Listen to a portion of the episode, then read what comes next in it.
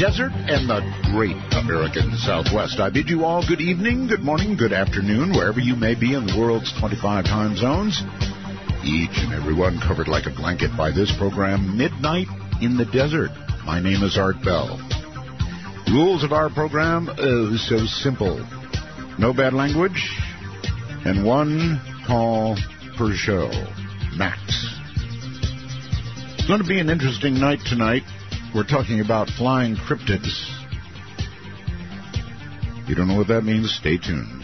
We'll fill you in. Our president uh, as is at uh, climate talks in France, uh, trying to keep, uh, along with the rest of the world, the world, from getting too hot to handle, which would mean uh, three degrees Celsius. Three degree. Can you imagine three three degrees Celsius? We'd have water everywhere. I've got to tell you what what is going on in France. I hope is mostly about what's going on in Syria. The situation in Syria is really scaring the hell out of me, and should scare you too. And I hope that's what they're actually talking about. Even though climate warming is certainly important, having people to uh, to worry for is also important. And the Russians have now installed this incredible new missile battery. These missiles are capable of flying at Mach 5, hitting something at Mach 5. They are missiles that disperse other missiles. Very, very high tech. As good or probably better than what we have. Now, as you know, Turkey, a NATO member, has shot down a Russian jet.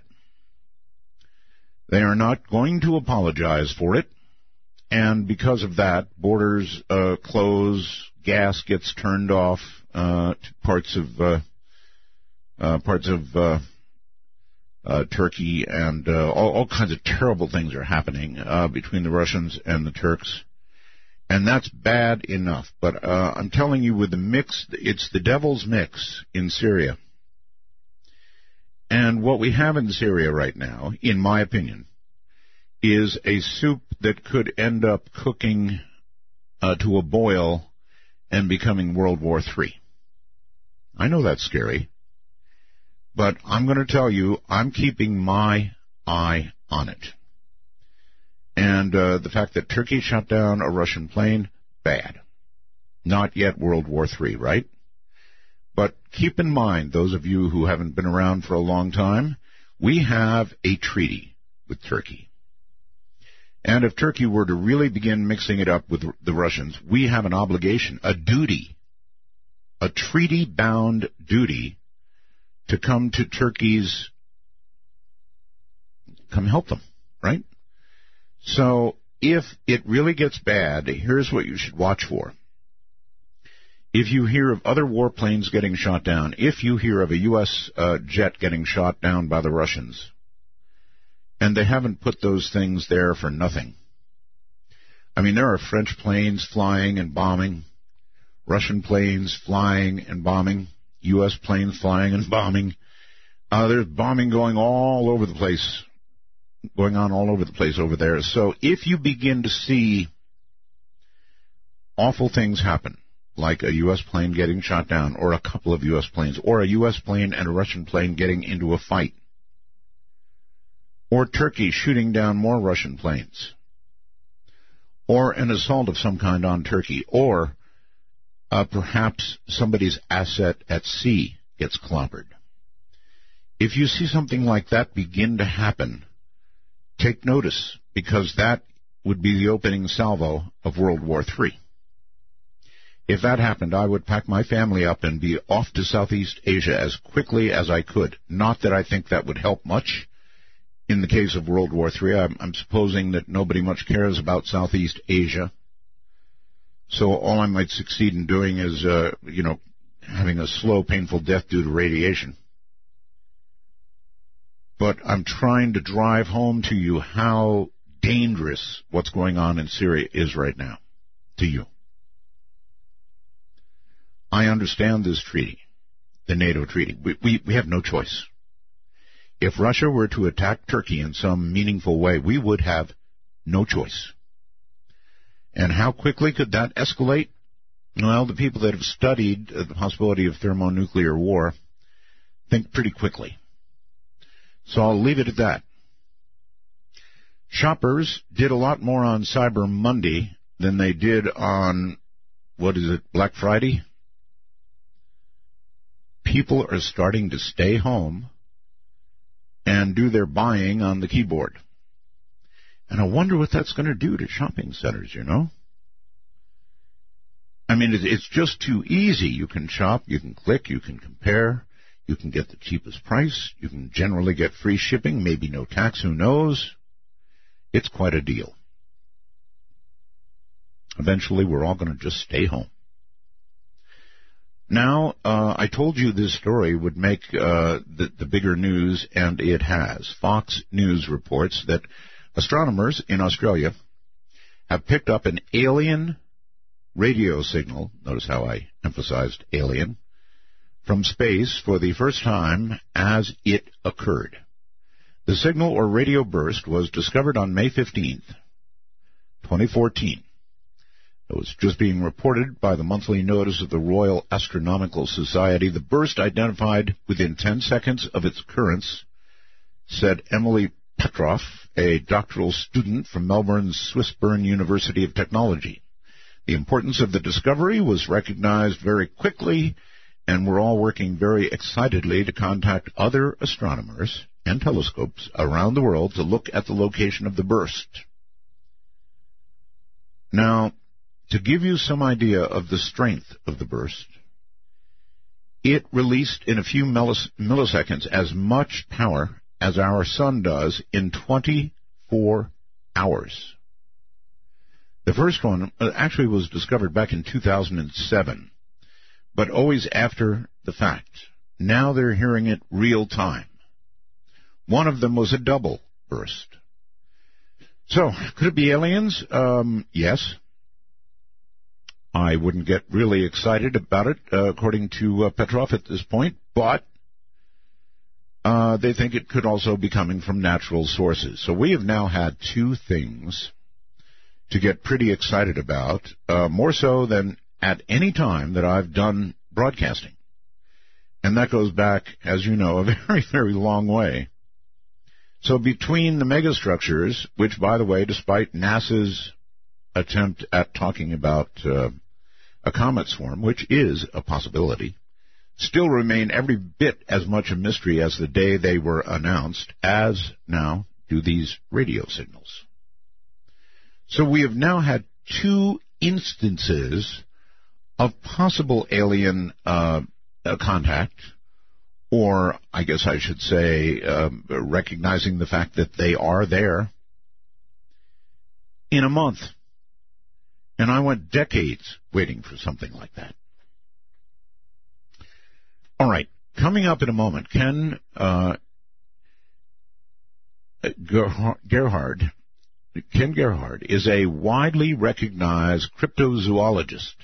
He's a field investigator for the Center for Foreign, uh, Fortean rather, Zoology, a fellow of the Pangea Institute and consultant for several anomalous research organizations. He has traveled the world searching for evidence of legendary beasts, including Bigfoot. I almost heard a cheer go up. The Loch Ness Monster, the Chupacabra, enigmatic winged creatures, and werewolves. In addition to co-hosting the History Channel uh, TV series Missing in Alaska, that's an interesting one. We will ask about that. Ken has appeared uh, in Monster Quest, featured in the uh, History Channel special The Real Wolfman, as well as Legend Hunters, Unexplained Files, Paranatural, Weird, or What? Ancient Aliens, Monsters, and Mysteries in America, Ultimate Encounters, True Supernatural, and The Monster Project. Born on Friday the 13th of October, what a day. Ken has traveled to 26 different countries on six continents as well as virtually all of the U.S. An avid adventurer, he has camped along the Amazon, explored the Galapagos, hiked the Australian outback, and has visited many ancient and mysterious sites from Machu Picchu to Stonehenge. Here, uh, in just a moment, will come Ken, and he's going to talk about cryptids. Very, very interesting cryptids. So, stay right where you are. How do you feel about monsters, huh? Tonight we will bring you monsters galore. Take a seat, grab a cup of coffee, beverage of your choice, and get ready because here it comes.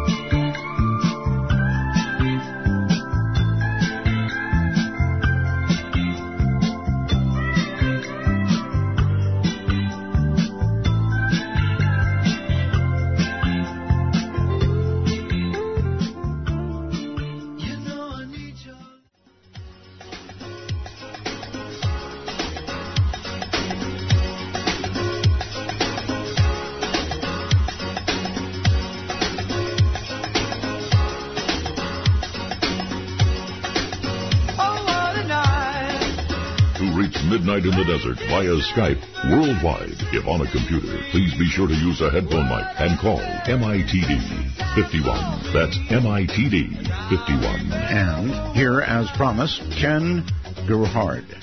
I guess that's right. Gerhard, is that Gerhard? I, is that right, Ken? Yeah, Gerhard. Is Gerhard. Okay, good, good. Um, welcome to Midnight in the Desert. Well, thank you, Art, and please allow me to say that it's definitely an honor and a pleasure to be here speaking with you this evening. Um, great to have you. So, you're here to talk mainly, I guess, about cryptids, right? Flying cryptids for the most part. Yeah, that's been kind of a focus of my research through the years. You know, the, the field of cryptozoology is vast and it's expanding and evolving. It's a movement that's been around for a while and it encompasses a lot of really strange, bizarre, and unknown creatures. But um, uh, I found that the flying cryptids uh, are often neglected by researchers and investigators, my colleagues. So I've, you know, uh, kind of been on that particular trail for a number of years now. And uh, I've got to tell you, I have accumulated a surprising number of accounts from very credible people who have seen flying creatures that are not recognized by science. Mm-hmm. Um, in a number of forms. When we advertised this, uh, we said flying humans. Now, I guess that's a little. Is that a little misleading, or because these things? Are, what is is that misleading? Well, here's the conundrum because a flying humanoid, and keep in mind that the field of cryptozoology was it was a movement that was started by actual zoologists, so it's based on hard science the fossil history and so forth. So the notion of a flying humanoid, uh, it, it, doesn't it doesn't really fit squarely in there. You know what I mean? So it's but but we do investigate these things as cryptid researchers um, because somebody has to. And you know, as I mentioned, there are literally hundreds of documented sightings of these flying humanoid beings, and I imagine that those only are scratching the surface. Well, there you go. Flying humanoids. You just said it. Uh, so humanoid-like, not exactly totally humans, um, but humanoid-like or partly human. And a good example would be, uh, before the show, I had uh, Ken look up because um, I didn't want to spring it on him. Aswang, A-S-W-A-N-G. Uh, my wife, as you know, is a Filipina, and she is from uh, the southern island of the Philippines where everybody, everybody believes in the Aswang. And if you guys out there in the audience go to Google and you um, uh, put in Aswang, A-S-W-A-N-G, uh, and then click on images on Google, you, you can kind of scroll down and you can see all these different photographs as Ken did prior to the show. And an awful lot of them, to me, look like what we're talking about tonight. Now, when I tell you my wife believes in the Aswang, I'm I'm not kidding. I mean, she is scared to death of this creature, and when you see it, you'll understand why. Uh, so, Ken, when you see the photographs that you know depict the Aswang, mm-hmm. what do you make of it? Well, the Aswang is actually, it reminds me of s- similar uh, creatures that are reported in other diverse cultures around the world. Uh, for example, um, on the African island of Pemba, there's something known as the Popobawa, which is basically a vampire-like creature, not human. Uh, nobody really knows, but it, it flies in uh, in the dark of night and attacks and uh, kills and eviscerates. And people on that island are very terrified of the Popobawa to the extent that in the 1990s there was actually a case of mass hysteria on that particular island. So, um, of course, in Mexico, uh, very close to where I live, we have the chupacabra. Of which course. people take very, very, very seriously south of the border. Oh, I, you know And what? I don't know where you are. Are you? You're not in Mexico, right? I'm in San Antonio, Texas. San Antonio. Well, you're close. Okay. Mhm. I went to basic in San Antonio, so I know exactly where you are. Absolutely. So, you know, again, it's kind of the interesting thing about the uh, taking a global global perspective and look at these flying humanoid creatures is there are many similars similarities in different cultures around the world. Uh, the fear is very real, as you indicated. Uh, the descriptions do vary, and uh, you know that that is the really interesting part. Well, in the case of the Aswang, um, unfortunately, what it does is find young, uh, newly pregnant women, and it takes the fetus from them. And it's pretty horrible, pretty horrible. And uh, my wife believes that she heard one on her roof, uh, trying to get in, trying really, really hard to get in.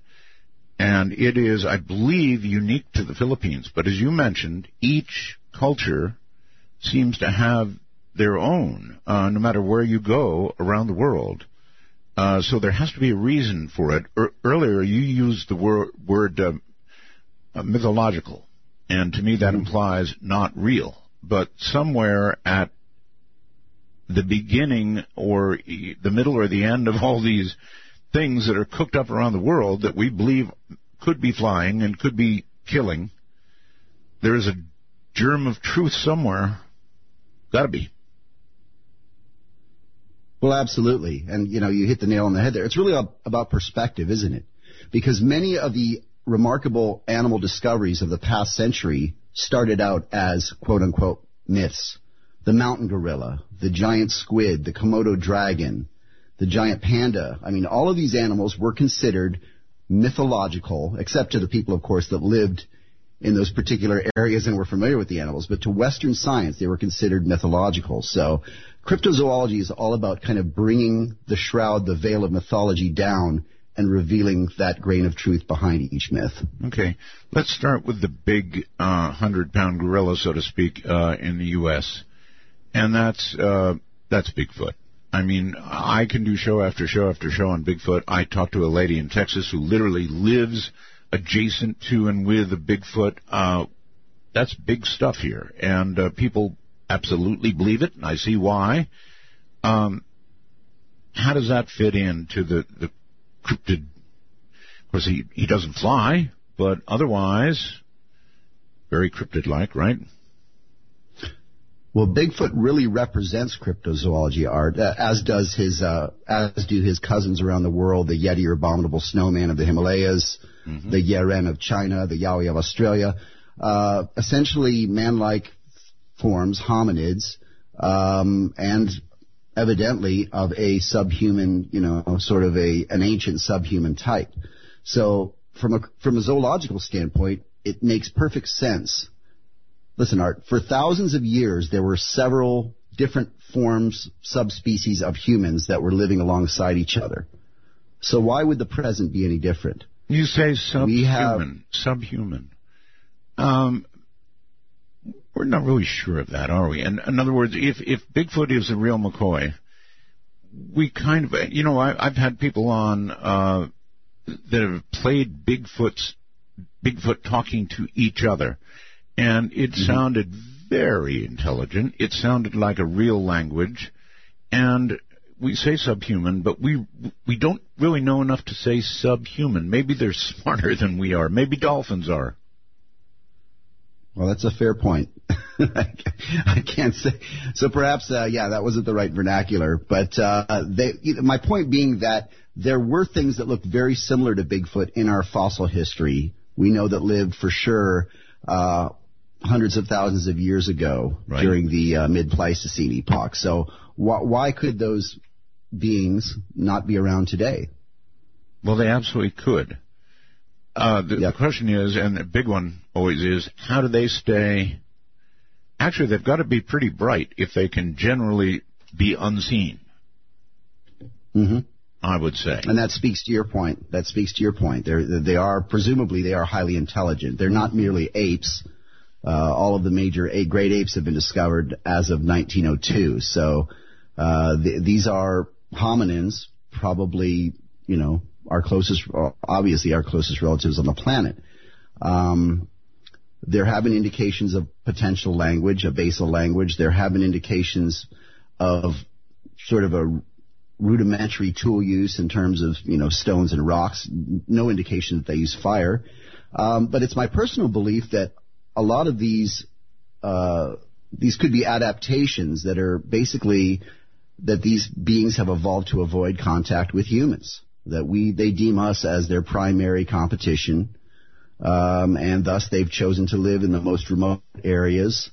They've chosen to live uh, kind of a nocturnal lifestyle. They seem to move around a lot at night, and they are very skillful and adept at avoiding contact with us.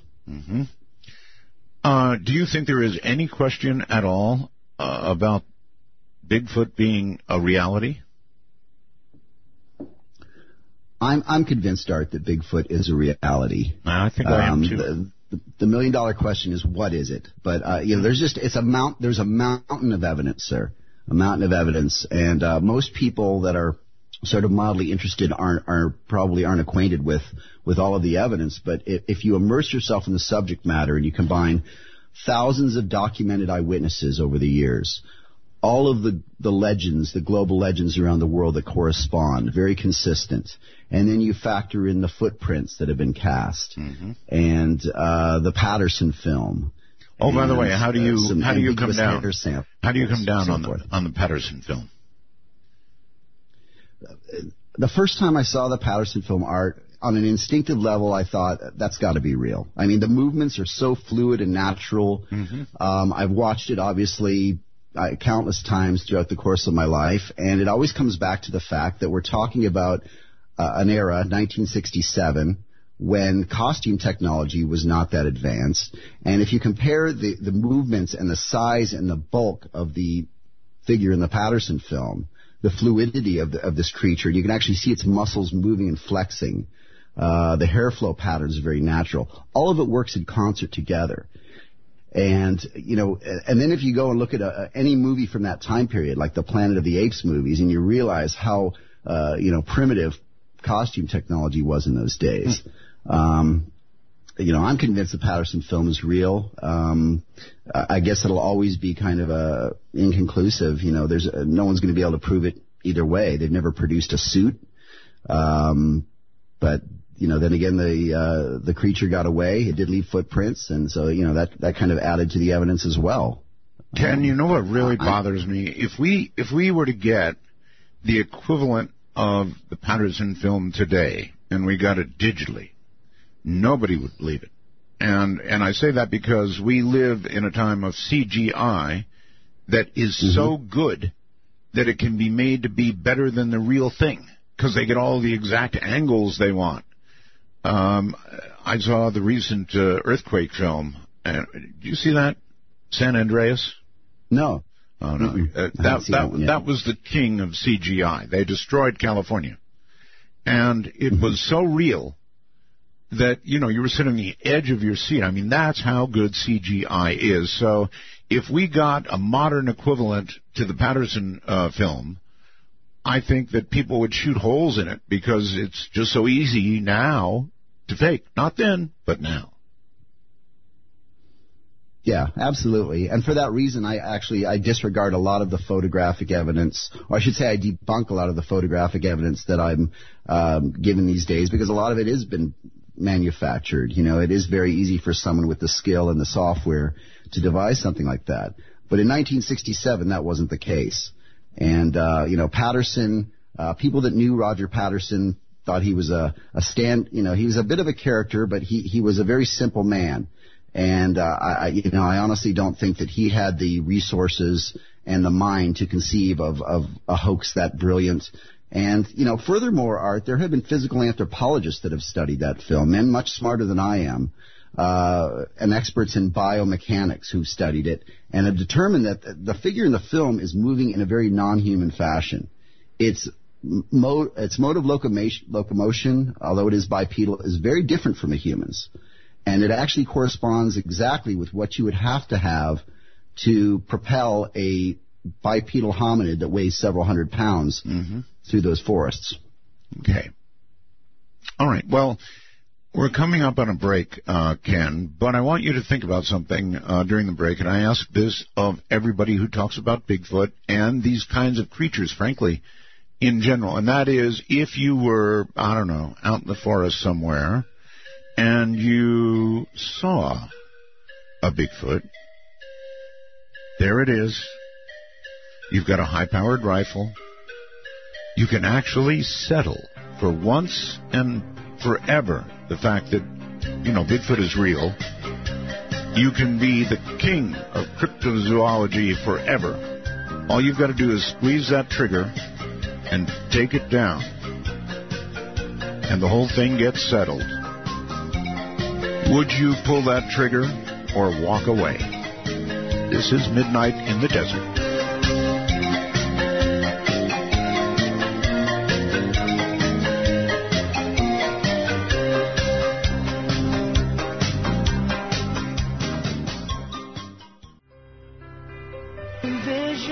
Someone like you in my life.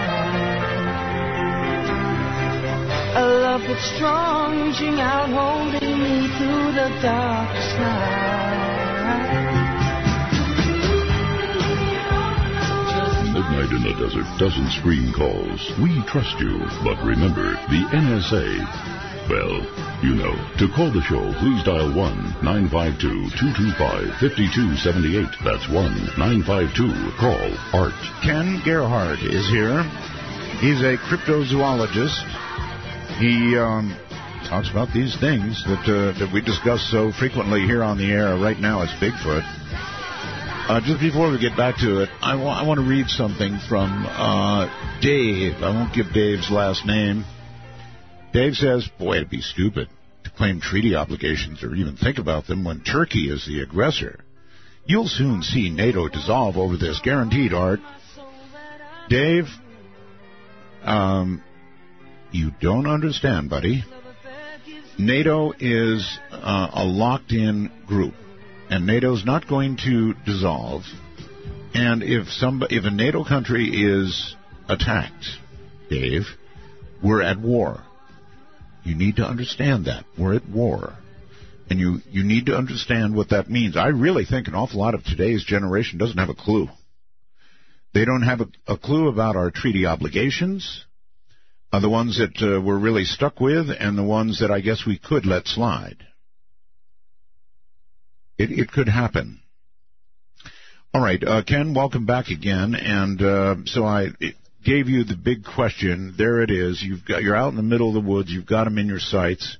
You've got a high-powered rifle. You can settle this question for all of humanity. You drop the Bigfoot.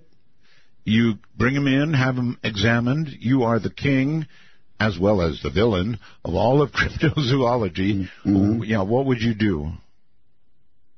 Well, that is uh, definitely a hot button topic in the field of uh, Bigfoot. Kill or no kill is yeah, the, the debate that's been going on for years. You know, I'll, I'll, honestly, Art. Honestly, I, I, I, think several years ago when I was uh, uh, kind of getting started in the field, I would have absolutely pulled the trigger, and not for selfish reasons, not for money, not for fame, but because I really felt that the only way to protect Bigfoot was to prove conclusively 100% that it existed and it has been estimated that there are probably uh, at least several hundred, if not a couple of thousand individuals in North America alone. You would have to have that in order to maintain a viable breeding population. So if you shoot one, you're not not necessarily shooting the last one. But you know, um, where I'm sitting now, um, I, you know, I think through the years that I've begun to view these beings, uh, you know, as truly sentient, and um, I, I know that I've read many accounts of people that have actually had them in their in their sights. Uh, hunters and so forth that have actually Yes. not been able to pull the trigger because they said that the things just looked so darn human. Right. Uh, and you know, could you live with yourself? Uh, you know, if you shot this thing and realized that essentially that is that is a human, a human form. So, um, I would say right now in this place and time, no, I I probably couldn't do it. Um, but um, you know, I, I'm I'm hopeful that someone will eventually find remains. I mean, if these these things are out there, they're they're dying of natural causes. Uh, Well, to okay, that's a really somewhere. good place to stop you and and ask uh, the big question, and that is, sure, if they are real in the same sense that we are, um, then there should be remains, and and we haven't found those. So you've got to at least entertain the possibility that there's sort of paranormal in some way or another, and I'm sure you get that a lot. What do you think? Yep.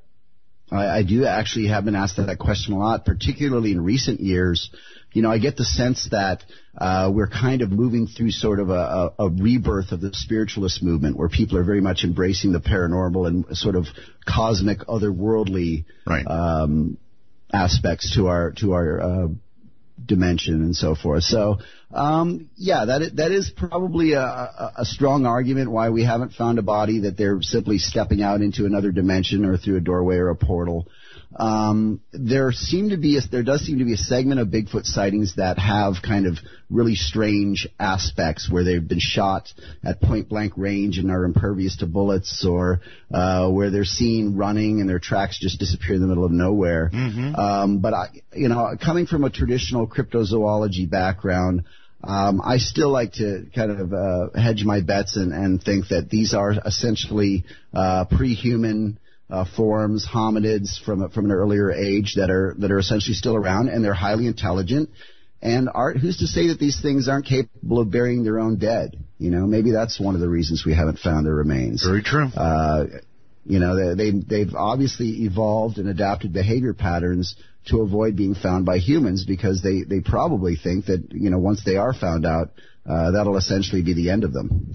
Ken, have you actually interviewed somebody who has um, had a clear shot and taken it at what he thought was a Bigfoot?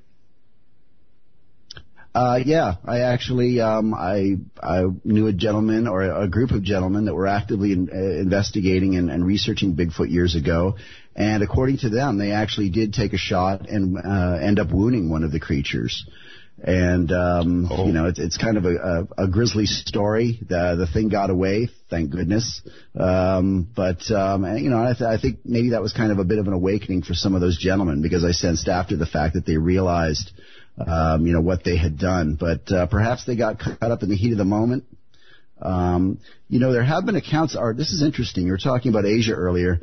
There actually have been a, a handful of accounts from Asia of Bigfoot type creatures being either captured or killed. Oh, yes. Uh, oftentimes, oftentimes in a war scenario. I'm sure you've heard of the stories too, the rock apes of Vietnam and so forth. mm-hmm. Um, so there could potentially be remains out there somewhere in another part of the world.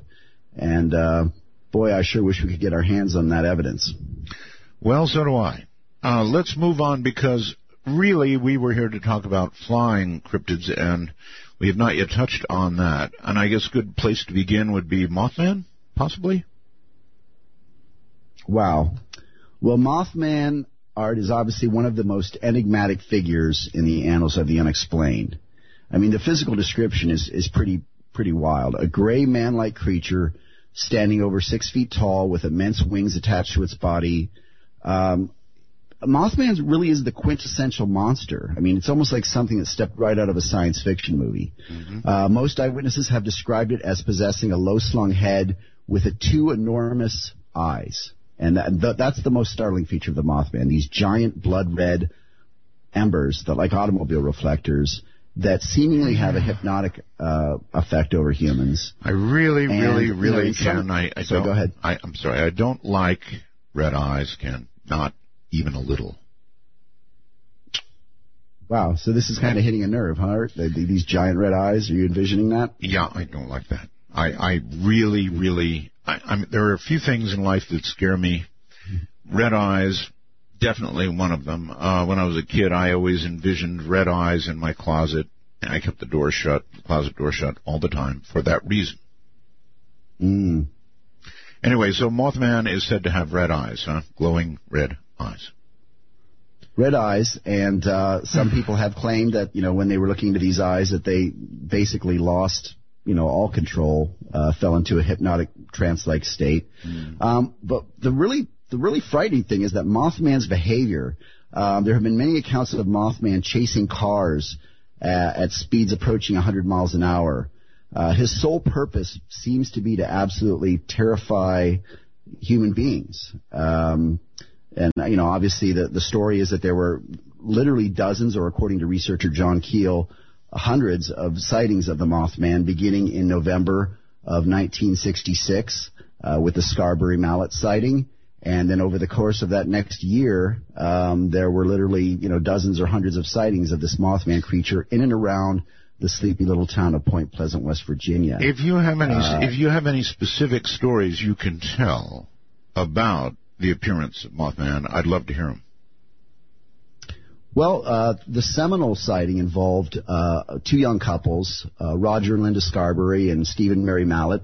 They were cruising around outside Point Pleasant in an area known as the, the TNT area. And the reason it's called that, Art is but back during World War II, they were using, there was actually a factory there that was manufacturing TNT for the war effort and other chemicals. Okay. Um, it's a it's a pretty wild place. It's actually to this day there's about a 60 to 100 concrete igloo-like structures where they stored the explosives and these these hazardous chemicals. Um, but by the 1960s, this was a hangout for the local teenagers. So they were basically just cruising through this area one night, November 15, 1966. And suddenly, near an old abandoned building known as the power plant, they saw this figure. And the description was, you know, six and a half, seven feet tall, giant bat-like wings, uh, coming out of his shoulders and the giant red eyes. And of course, they saw this thing and they were utterly terrified. Uh, they took off back towards town.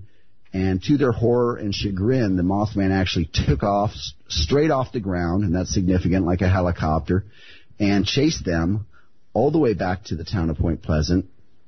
It disappeared fringe of town, and they were so terrified that they went to the local sheriff's office and um, burst in and, and filed a report. And the sheriff who was on duty, Deputy uh, Dennis Hereford, was uh, he actually knew the, the couple, uh, the two young couples. Point Pleasant is a very small town, of course. Everyone knows everyone. And he knew them to be, you know, fairly upstanding and honest citizens and thought that they were basically scared witless. Mm-hmm. Um, so he, so they returned to the scene. They didn't see the Mothman, but they heard some strange noises. And, um, you know, that was it. That, that kind of started the whole, the whole movement. Um, uh, the next night, there were hundreds of people out at the TNT area looking for Mothman, and uh, another woman named Marcella Bennett, uh, who was visiting some friends nearby the TNT area, claimed that the Mothman actually rose up behind her car when she got out of her car, uh, causing her to collapse in a trance-like state and fall on top of her infant child. So those are the kind of the two seminal sightings of the Mothman that that started the entire affair would the description, uh, do, we see, uh, let's see, is this Mothman? Uh, we've got a couple of drawings I know on the site, and, um, God, they're ugly. Um, if you go to artbell.com and click on my guest information, we've got a couple of things here. Uh, and I'm trying to figure out how such a creature, I mean, most everything we know that has wings – takes gathering a little forward speed to get off the ground. They can't go straight up, or can they? No, you're absolutely right. You have certain laws of physics and inertia and momentum and so forth that all flying creatures born on this earth uh, typically have some type of forward thrust or movement. Right. And so again, many of the descriptions of Mothman it was a very unnatural movement. This thing took st- took off straight off the ground without flapping its wings. Essentially, didn't flap its wings while in flight. It was a, it was more of a glider, and and moved at just impossible speeds. You know, 100 miles an hour. So um, it, it definitely did not behave like anything that has evolved uh, on this planet, anything that we can find in our fossil history. Even Superman had to take uh, quite a few steps and then a bound, I believe, to get going. uh, I'm just kidding, but yeah, straight up, that's bothersome. And again, it seems to, you know, lead toward the paranormal more than not. That that's if I pause like that, Ken, that's a chance for you to jump in. Yeah, um, absolutely. And you know, as a, again as a cryptozoologist, um, I tend to look for more the more pragmatic explanations. And for example, there's kind of an absurd theory out there that some cryptozoologists have put forward that uh, what Mothman was, in fact, was some type of large owl that people mistook for something else, and it created mass hysteria. Well, certainly I don't believe that, uh, based on all of the research that I've done. Um, the only conclusions I can draw, Art, is that Mothman is some type of spectral entity or apparition. Um, whether you want to say or speculate that it is a an extraterrestrial, whether it's an interdimensional being, um, demonic. There are many different ways that people look at this phenomenon. Um, but you know, essentially, it is not of this earth. It's not a flesh and blood creature in the way that we know it. Um, you know, at least that's my opinion. Then uh, I guess that brings us to something known as the Owl Man. What is that? Yes, Owl Man is uh, England's version of essentially England's version of the Mothman. It's a very huh. similar creature in terms of um, it's often seen in the same location. Um, it has the uh, hate to say it, Art. It's got the large glowing red eyes once again. Wonderful. Um, but but uh, the descriptions are somewhat different. Owl Man, which has been sighted uh, primarily in the grounds and woods surrounding an old church in Cornwall, England, known as Mawnan Church. It's, it's right there on the coast. And in, in a, uh, interestingly, the church is said to be built on an ancient earthwork.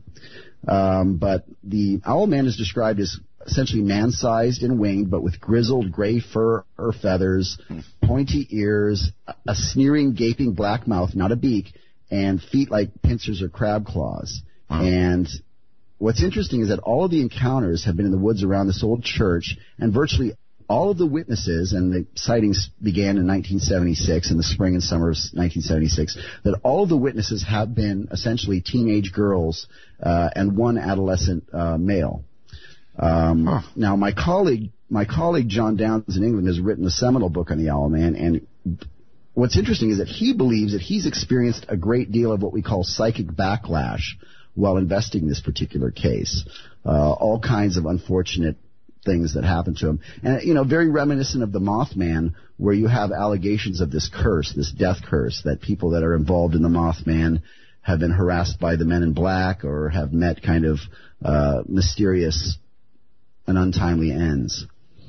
Really? Um, okay, so the implication of that would be that our own government, at some level, knows something about these things, and and I can't imagine they wouldn't. I mean, if there are re- reliable reports of creatures that are able to fly, whether it's the American or British government, you would definitely think there would be an interest in finding out what they are. I mean, who knows? They could be weapons, right? Turned into weapons mm-hmm. on the battlefield. So the U.S. government, British government, I would think would have interest in them, hence the men in black. Yes, uh, you know, and John Keel, of course, who wrote the the famous Mothman Prophecies book and kind of uh, was there in the moment during the 1966-67 flap. Um, he certainly believed that there was government involvement, that his phones were being tapped, that he was being followed and harassed. He spoke to many of the Mothman eyewitnesses that came forward, claimed that they were harassed and um, threatened into silence. Uh, so there are that elements of the case as well. Now, Art, don't you think it's interesting that the Mothman, most of the sightings of the Mothman were in this TNT area, essentially a place that represented the manufacture of explosives and, and hazardous chemicals and other things that were going to be used in a war effort as well. That's kind of a bizarre tie-in right there, I think. Sure. I, I don't understand the tie-in necessarily, but yes, it's interesting. Of course it's interesting. Um, you have do you have any speculation about why? Well, well, uh, you know, as I've researched a lot of these flying humanoid beings throughout history, I found that there is a underlying belief that these beings, whatever they are, are essentially harbingers or, or portents of tragic cataclysmic events. In the case of Mothman, you have the tragic collapse of the Silver Bridge, which occurred in December of 1967, uh, right around the time Mothman was being seen. And interestingly enough, the sightings of Mothman, you know, dr- dramatically reduced after that. You have in antiquity, you have Pazuzu. Uh, Pazuzu was uh, a Sumerian, I'm sorry, an Assyrian uh, winged humanoid type of figure that was often associated with famine and uh, drought and all of these horrible events. And then, you know, going across the world to Scotland, you have something known as the Scree. The Scree is a flying humanoid type of creature, uh, kind of a hideous witch similar to the Aswang, I guess, in some ways, that is said to overfly battlefields before uh, many people have been killed and things like that. So All there's right. this underlying theme that these flying humanoids, whatever they are, are essentially omens. Hold it right there, Ken. We'll be right back. I'm Art Bell.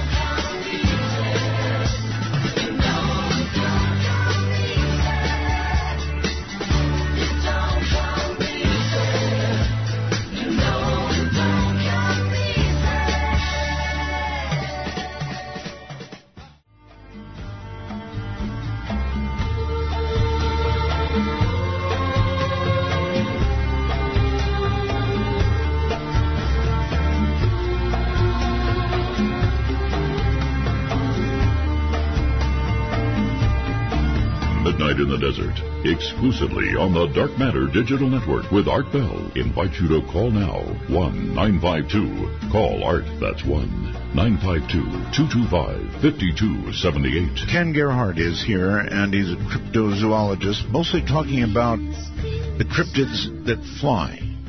Uh, perhaps a little misleading to say flying humans, but uh, they are, in fact, partly human, actually. Um, all right, uh, so Ken, you're back again. You said something that really caught my attention. You said they're frequently regarded as as harbingers of something awful happening or that's happened or whatever, right? Yes, I Oh. found that in you know in antiquity and different legends around the the world, creatures that are depicted as being similar to the Mothman, and there are many examples, uh, were greatly feared by those you know different local peoples because they represented a tragic event uh, to come. All right. Well, Keith, if you're listening, uh, I'm so sorry to ask this again, but there was a ton of photography done around the tragedy that was 9/11. Uh, Ken, I don't know if you've ever seen this photograph, but if you haven't, I'm going to fix it so you can see it. It was uh, a photograph taken during the 9/11 tragedy, and it showed. God, I'm telling you, Ken, I can't get over it. I, I'll never get over it. It showed, uh, and you had a building as a reference for size. This giant prehistoric something or another, Ken, that was flying in the skies in New York while this was going on, and somebody caught it in a photograph. And if I can, somebody will send Keith, or Keith hasn't put it up, whatever. If we can get it up there, I'll get it up there, and you can take a look. You're not by any chance familiar with what I'm talking about, are you? Uh, I believe I've seen that photograph. Yeah, I'll, I'll have to see it again. Maybe it'll jog my memory. Well, I was going to ask, uh, what is that thing? It looks prehistoric. Well, I've certainly heard allegations, unsubstantiated allegations, that Mothman or a Mothman type figure was seen before 9/11. Um, the photograph, um, we're going to have to take a look at that. Is that up yet? Not yet. Keith moves quickly, but not that quickly, so I'll, I'll keep an eye out for it. Well, okay, we'll take a look. That's that's interesting. I'd like to see that for sure. Well, when you said uh, Harbinger, I, I couldn't resist. Uh, I've wondered for a long time what that is. All right, so I know you've got specific stories you can tell us about things that have affected people that you really think, you know, um, are real, really happened, things that really happened. Any any cases, and we've got the time. So if you've got some good cases, lay them on us. Well, there's some classic cases, Art, that are pretty creepy and, and honestly very frightening. Uh, for example, in 1956, in a place called Falls City, Nebraska, uh, a gentleman, a farmer who uh, used a pseudonym, John Hanks, when he actually reported the event, uh, obviously didn't want to be exposed. But uh, according to this gentleman, this farmer, he encountered a being uh, while working out in his field one day, and this thing basically overflew him at a height of about 15 feet. And the description is is pretty chilling. He said that this this figure had a human-like form, would have been about nine feet tall. Wow. Um, the wings were not actually, you know, organic wings. They were mechanical, sort of silver mechanical wings with a row of lights going down them, about 15 feet across. And this being, whatever it was, was operating these wings and flying with a control panel strapped to his chest. But the really chilling part are, was the description of the face. The face, he described the face as looking demonic with these blue, watery eyes and wrinkled, sort of leathery skin and a, and a scowling frown on its face. And as he watched this thing, it just sort of uh, hovered over him ominously and then kind of took off. Uh, another one that I'm, I'm quite fond of, um, for similar reasons, is uh, refers to the extraordinary bird woman of Da Nang, Vietnam. And um, apparently, according to a uh, a Marine uh, by the name of Earl Morrison, he related he relayed this story to a UFO researcher named Don Worley. During the Vietnam War, he was stationed along with two other buddies. Uh, and on top, you know, sort of on watch watchtower type situation, and they saw a figure approaching in the distance. And at first, they thought it was a very large bat, but they realized quickly that this thing was much larger than any bat they had ever seen before. And as this figure got closer and closer, they were able to make out that it was actually the form of a nude winged woman completely black in color. Her seemed to be covered in kind of a black fur or hair-like substance, Really? and bat-like wings um, and that she essentially she hovered like right over, flew right over their heads, uh, peering down at them kind of ominously, and and she seemed to be giving off kind of a green cast or a green glow. Um, so that was kind of a very unnerving experience that these three gentlemen, uh, you know, had. And what's really interesting again there, Art, is that, you know, we're talking about a battle, you know, type scenario. Mm-hmm. So that, you know, these flying humanoids are often reported around military installations or over battlefields, things of that nature. Um, but you know, certainly not all the accounts are very old. I have a lot of modern accounts that I uh, chronicle in the in my book, Flying Encounters with Flying Humanoids, and in fact, there I continue to receive accounts of these flying humanoid type creatures. Um, one of the most recent was a gentleman that lived out in West Texas uh, he got in touch with me, and he uh, I interviewed this gentleman over the phone many times, and he comes off as you know extremely sincere and credible. And what he tells me is that he was out one night with his wife, kind of looking at the stars uh, and an approaching storm system, and similar to the bird woman of, of Da they saw this figure approaching them. And when it got right over their heads, he said it was essentially a man-like creature with long flowing hair and giant black angelic wings. And he said this thing would have stood about 10 or 14 feet tall. It had very high cheekbones and a kind of a chisel look to its face, facial features. Wow. And, uh, you know, again, it, it soared right over their heads. So, you know, that, those are just some examples, but, you know, there are many, many more. Well, you know, again, I'm, I'm going to say this. Um, it may not seem like it, but if you could somehow control these creatures uh, during battle, and you could make these things appear to your enemy. You know, listen, most of us feel that way. Frankly, if I saw something with glowing red eyes, you know, hovering in front of me, I'd probably toss down whatever I had and go in the other direction. And so they would be a big asset uh, to anybody who could control them on a battlefield. No question about it, right? Oh yeah, absolutely. Okay. And you know, there's there's also been speculation that these things are extraterrestrial in nature. Could these be the the familiars or the or the uh, the instruments of some higher intelligence? You know, probes essentially. Well, are there appearances associated with um, uh, UFO sightings, that sort of thing? Absolutely, Art. Well, they are. Um, at, at the, the, the, time period when the Mothman was being sighted uh, in and around Point Pleasant, West Virginia, there were UFO sightings, strange lights in the sky that were being reported to the local law enforcement. agencies almost on a nightly basis. Mm-hmm. Uh, in fact, if you go back and look at the newspaper archives at that time, you've got literally as many reports of strange flying lights and UFO type objects as the Mothman itself around that same time period and in that same area. Huh. Um, Additionally, uh, many of the flying humanoids that I've investigated in Mexico, and for some strange reason, Mexico seems to be ground zero for the flying humanoid phenomenon. Really, a lot of reports coming out of Mexico, um, and a lot of those have been logged by UFO investigators um, that are essentially, you know, ex- videotaping these strange flying humanoid creatures um, in conjunction or in areas where they've also videotaped you know, flying objects. All right, since we're on that subject, uh, are there any good videos, uh, or even fair videos of what we're talking about right now? Something that it would be a flying cryptid. Uh, has anybody caught it on camera or on video?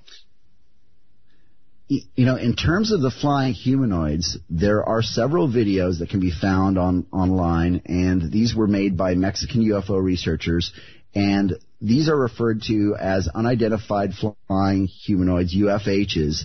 Um, now, the videotape quality is not that great. Essentially, what you're going to see in these videotapes are, you're going to see a man-like figure. I mean, you can definitely make out two legs hanging down, two arms hanging down, but these these are very different from the Mothman. They don't have any wings or any visible means of propulsion.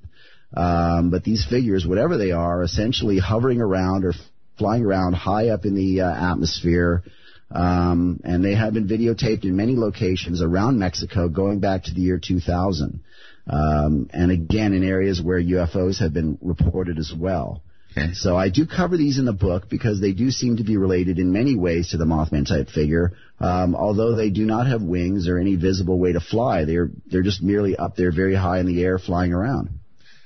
Okay, since you're um, in San Antonio, please comment for me on the chupacabra because when I was on the air, um, you know, a decade or two ago, the chupacabra thing was actually going on at the time. I saw some pretty awful pictures of what the chupacabra did, uh, and pictures that were represented to be a chupacabra.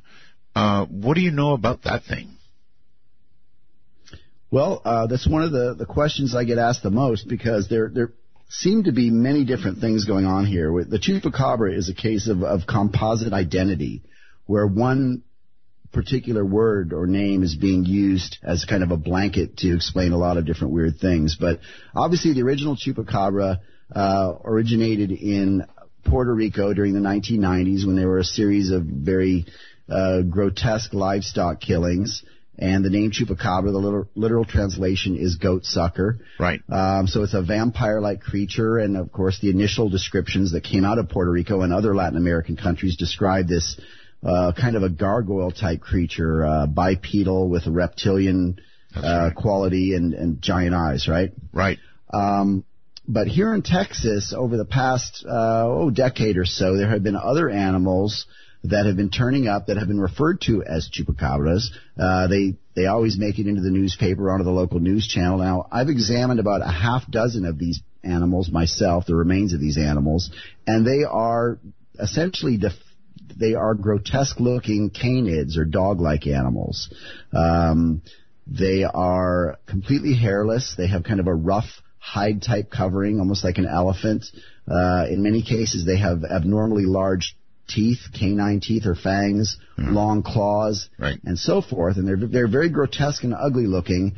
And there have been allegations by some of the local ranchers and livestock owners that these dog-like animals are drinking the blood of their livestock. Mm. Uh, that has not been substantiated scientifically, but because there is a very strong uh, Mexican American influence here in Texas and other parts of the southern United States, uh, you have that uh, that cultural influence, essentially, that crossover aspect, where you have these strange-looking animals, uh, predators that are showing up, and people are referring to them as chupacabras when they are, in fact, completely different from the creature, whatever it is, that was reported from Puerto Rico uh, beginning in the 1990s.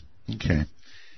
Now, whether it's a chupacabra or something with glowing red eyes, no thank you, Uh, are there any reports? I, I have this feeling that if these things are perhaps demonic in nature, it seems mm-hmm. like demonic things, ghosts, whatever, cannot actually harm, physically harm people. They can attempt to drive people into doing bad things, but they can't seem to actually manipulate in our physical universe.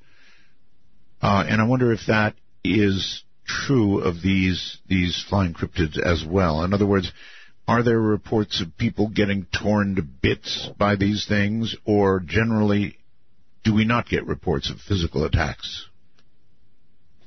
Ah, well, another great question. Actually, um, and I address this in my book as well. There are no documented accounts of anyone actually being physically attacked by a flying humanoid or Mothman type creature, although there are many, many accounts of Mothman, Owlman, and other flying humanoid creatures chasing and terrorizing humans. So they do in fact seem to, for whatever reason, they want to terrify us. They want to frighten us. Uh, um, you know, I, I, guess if you want to characterize as, that as demonic, then then that's fair. You know, this reminds me of an interesting sighting, uh, a case that occurred uh, fairly recently in 2006, and this refers to the the man bat of Briggs Road, Wisconsin. I believe you have a photo of this up on your website. Um, okay, wait. I want to know which one it is. The man bat. Um, is that the the first one or the the second one? It's the first one. The first one. Ugly as sin. All right. Go ahead. Yes. And uh, that that illustration, incidentally, is is uh, by Linda Godfrey, who I believe you uh, had as a guest on your show. That's um, correct. That, that's her interpretation. But uh, according to Linda, who was the initial investigator, these two gentlemen of Native American descent were driving home one evening uh, in a place called Holmen, Wisconsin, which is uh, very close to La Crosse. And suddenly, this creature that you see there uh, dived out of the the treetops and basically dive bombed their the pickup truck they were driving in and they described it as having a human-like form with bat-like wings, a hideous face with long fangs, and uh, kind of a pronounced rib cage and long claws. Well, this thing dive bombed their pickup truck and took off, and shortly thereafter they could hear this ringing noise, um, a very high-pitched ringing noise that actually forced them to pull over to the side of the road where they both became violently ill. Um, hmm. Shortly thereafter, they got home and began to experience all kinds of strange things. Their dog, which was normally very affable and friendly, was hiding and cowering under the bed. Um, they were hearing strange noises, banging noises around the outside of their house as if something, some type of uh, unseen force was banging in, on their walls and harassing them.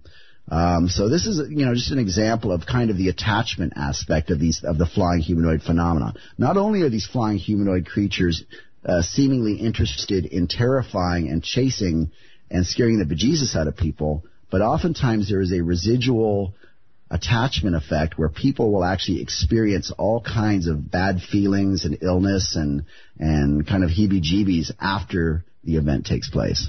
Okay. In addition, you say that um, people who experience these things are frequently then either questioned or harassed by men in black? Well, this is something that has been documented by, or was primarily documented by, again, John Keel, author of Mothman Prophecies. Now, he, no one was in the thick of it like Keel. He was actually there on the ground um, shortly after Mothman was first reported in Point Pleasant. He interviewed many of the eyewitnesses, and according to Keel, Many of the eyewitnesses claimed that they were in fact visited by strange men in black like figures. Excuse me. In fact, uh, a woman named Mary Hyre, who was a local newspaper reporter there in Point Pleasant, mm-hmm. claimed that a strange figure visited her at her office one time. And she said that he spoke in a strange, halting voice, almost as if English was a foreign language. Huh. Excuse me. And uh, that he kind of had a fascination a strange fascination for sort of the mundane objects that were laid across her desk. But the message was, in fact, very real that he, he did not want her to be reporting these Mothman accounts in the local newspaper and actually became kind of threatening uh, in terms of his tone and, and demeanor and so forth. Very MIB like. Yeah, that's really curious. Um, very, very curious, and I can only, you know, if you sit down and try and imagine, well, why would our government or their agents be interested in this sort of thing? Again, I go back to the possibility of their use uh, in terrorizing an enemy. That's that's all I can think of. Uh, or, or if you want to get uh, even a little further down the road of uh, strange conjecture, it could be that in some government lab somewhere they created these damn things. Well, well, those are those are certainly two of the theories that have been suggested. You know that uh, Mothman is some type of diabolical uh, military experiment. Um, you know that perhaps Mothman rose up out of the sort of the uh, cosmic chemicals and uh, some of those other, you know, kind of like a mutation that kind of rose up there in Point Pleasant, you know, mm-hmm. but perhaps it was some type of intelligent design. I also had a lady who called, I think we were in an open line segment, or maybe it was we were doing something on Bigfoot, and she said that some something like a Bigfoot actually ran into her car. In other words, she was going down the highway and this thing came from the side and hit happened to hit the, the, the side toward the rear of her car, and there was a fair amount of damage. Hmm. Whatever it is got away, but it actually just apparently wanted to run into her car. That's pretty weird, huh? That is pretty weird. Um, I don't think I've heard of a, an account quite like that. I've heard of many people who uh, who claim that Bigfoot type creatures have chased their vehicles, similar to the Mothman, mm-hmm. um, or jumped out at them, you know, sort of as they were changing a flat tire on the side of the road on a on a dark and lonely road, that type of thing. Yeah, isn't that always the way? You're on a dark, lonely road, your car's not running, and you've got a flying cryptid after you. Mm. God, that's scary. Um, so, why so much in Mexico, Ken? Um, well, I think a couple of reasons, possibly. Um, Mexico, of course, has, um, for those of your listeners that are familiar, and I'm sure many of them are familiar with the sort of the ancient alien aspect uh, or tie into Mexico, you have all of these um, great civilizations that sprung up there, the the Olmec and the Zapotec and the Aztec and the Maya, right. and uh, you know civilizations that obviously had uh, you know, a very perplexing level of technology and, and mathematic and, and, and, knowledge of astronomy and different things like that. Um, so, you know, the inference, of course, is that there have been perhaps, uh, you know, extraterrestrial, uh, landing spots, I guess you would say, in Mexico. Now, when I was investigating a uh, flying humanoid type creature uh, just outside of Monterrey, Mexico, back in 2009, um, I was taken to a, a, mysterious place known as La Huasteca, which is in the Sierra Madre Mountains just outside of Monterrey. Yes. And there in a kind of a sacred spot are these ancient pictographs on the side of this uh, rock wall that are thousands of years old. Nobody really knows how old they are, and they seem to depict uh, strange circular objects flying around in the sky. Um, so that, you know, that's just yet another example of why, you know, Mexico seems to have been a UFO hotspot for probably thousands of years. Uh, and of course, in recent years, you have many, many sightings of um, uh, UFOs down there as well. Um, but th- there are many accounts of these flying humanoid creatures in and around Monterrey, in and around Mexico City. Um, and uh, so Mexico, just for whatever reason, seems to be ground zero, and I, I wish I could explain it better than that, Art. But it's uh, uh, it's it's a pretty it's a pretty fascinating place. Well, whether it's Bigfoot or these flying crypto, cryptids or it's UFOs in Mexico, I wish we could pin all this down and uh, come to some kind of conclusion about it, but it seems always just out of reach just mm-hmm. out of being able to actually prove something. Uh, and yet it keeps coming back and tantalizing us with appearances, uh, showing us things. Uh, UFOs, God knows, I've had my own uh, sightings, I think mm-hmm. most people have, and and yet it just stays at arm's length from us uh, in terms of actual proof. Just like Mothman. Yeah. Just just like yeah, uh, Bigfoot. All of these things share. That, that's why I think people uh, like myself tend to say it's got to be in the paranormal category. And, and for that matter, u- ufology, some of ufology may even be, because they disappear, they appear. Uh, if you've seen one, you can't unsee it.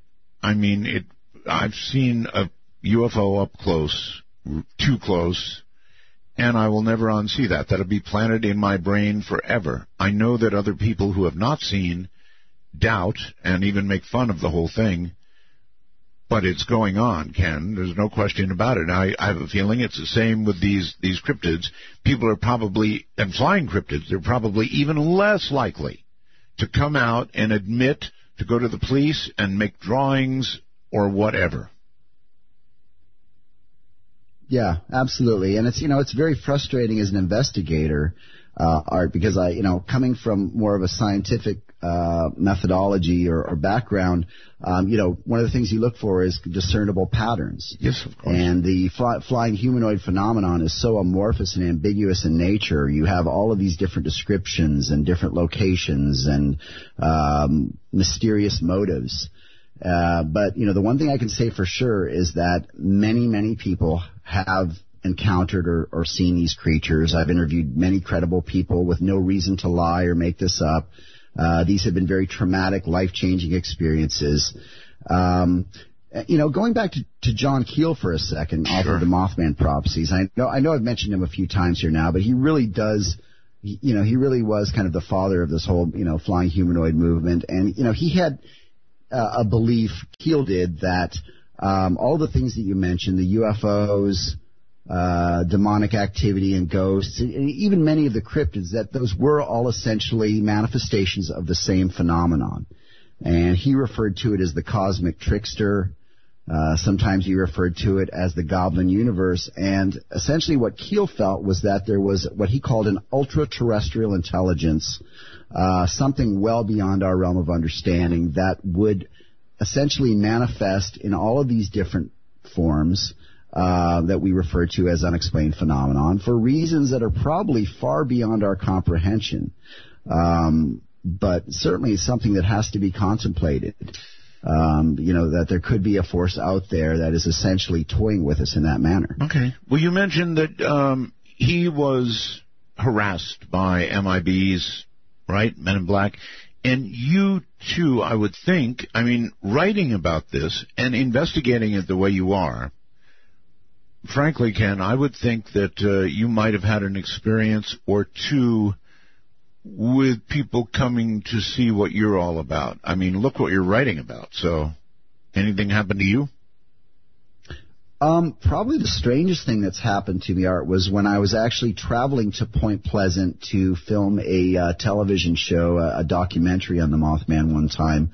I was sitting next to a gentleman on the airplane who looked like just kind of a young, clean cut, all American kind of guy.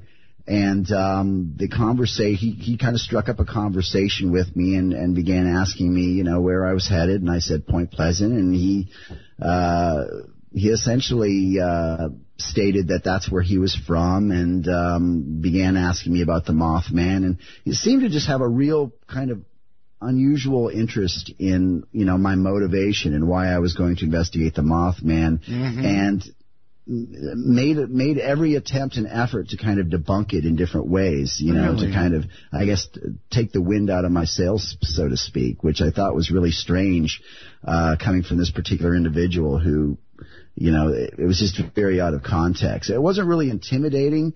Uh, but it was kind of a subversive way to, uh, you know, distract me from my mission, so to speak.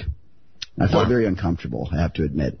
Um, Yes, well, as I mentioned earlier, when you've seen something like this, whether it's a cryptid flying or not, um, and it seems not human or semi-human, and or you've seen something in our skies that doesn't belong there and is completely inexplicable by any physics that we understand, then you have to imagine one of two things.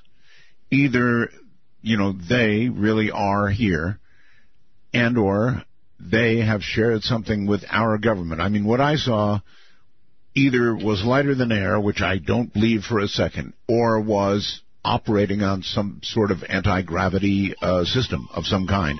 Hold on. Hey, listen, everybody. Our public number, if you want to join in on this uh, cryptid, flying cryptid conversation, our national number is now open at area code 952 225 5278. That's area code 952 call art. Or, of course, on Skype. Feel free to join us. This is a good one. And especially, I should say, if you have seen something like this. Have you? Don't be afraid to pick up that phone. I'm Art Bell, and this is Midnight in the Desert.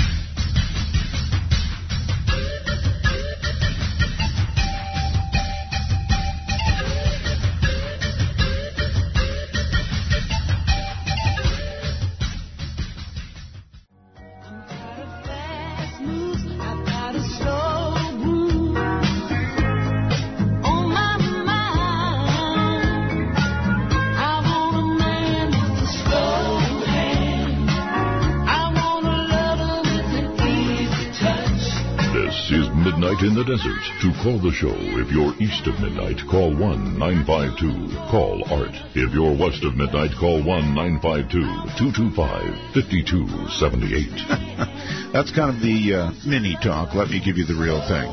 Again, our national number, uh, if you'd like to join in the conversation, is area code 952-225-5278 or easier to remember, 952 call art. Then there are other ways. And I see no reason not to open these other lines. So if you're a first time caller to the program, sure, come on ahead. Area code 775 285 5800. That's 775 285 5800. And of course, we've got the Roswell connection, which is area code 575 208 87. Are you writing this down? 575, the area code, 208 7787. Naturally, on Skype as well. In North America, MITD 51. Outside the country, it's MITD 55. Now, countries, I should say. If you're not in uh, North America, if you're, you know, out there somewhere, uh, MITD 55 is a free call from anywhere in the world. It will connect you with, uh, with Ken, and uh, he is a cryptozoologist. We don't get them on here frequently, so if you have a you know connection uh, with something in your past or know something about flying, I don't want to say flying humans, but uh, cryptids uh, anywhere in that area, please feel free uh, to join us. And uh, let's bring uh, Ken back. Ken, you're back on the air again. Um, I don't know if Keith has yet found that photograph. I really, really, really would like you to see it. Uh, he might not have even been listening for all I know sometimes. I think Keith sits there and, and sort of half lis- listens to my show. Um, so let's take a look see real quick. I'm going to fish around for that picture uh, it's the darndest thing, but it had to do definitely with 9/11. And you know, it was when you said uh, harbingers uh, that it caught my attention. Well, I don't see it yet. Uh, let me click on your stuff, and I've got a ton of calls for you here, Ken. Um, awesome. Oh, it is awesome. Uh, no, I don't. Oh, oh, oh, oh. We've got it. We've got it. We've got it. Um, it's not a zoom in picture before we had a zoom in picture, and you could see the size of this damn thing. If you look at mm-hmm. your own, uh, go down below your own pictures, the ones you uh, provided or the drawings.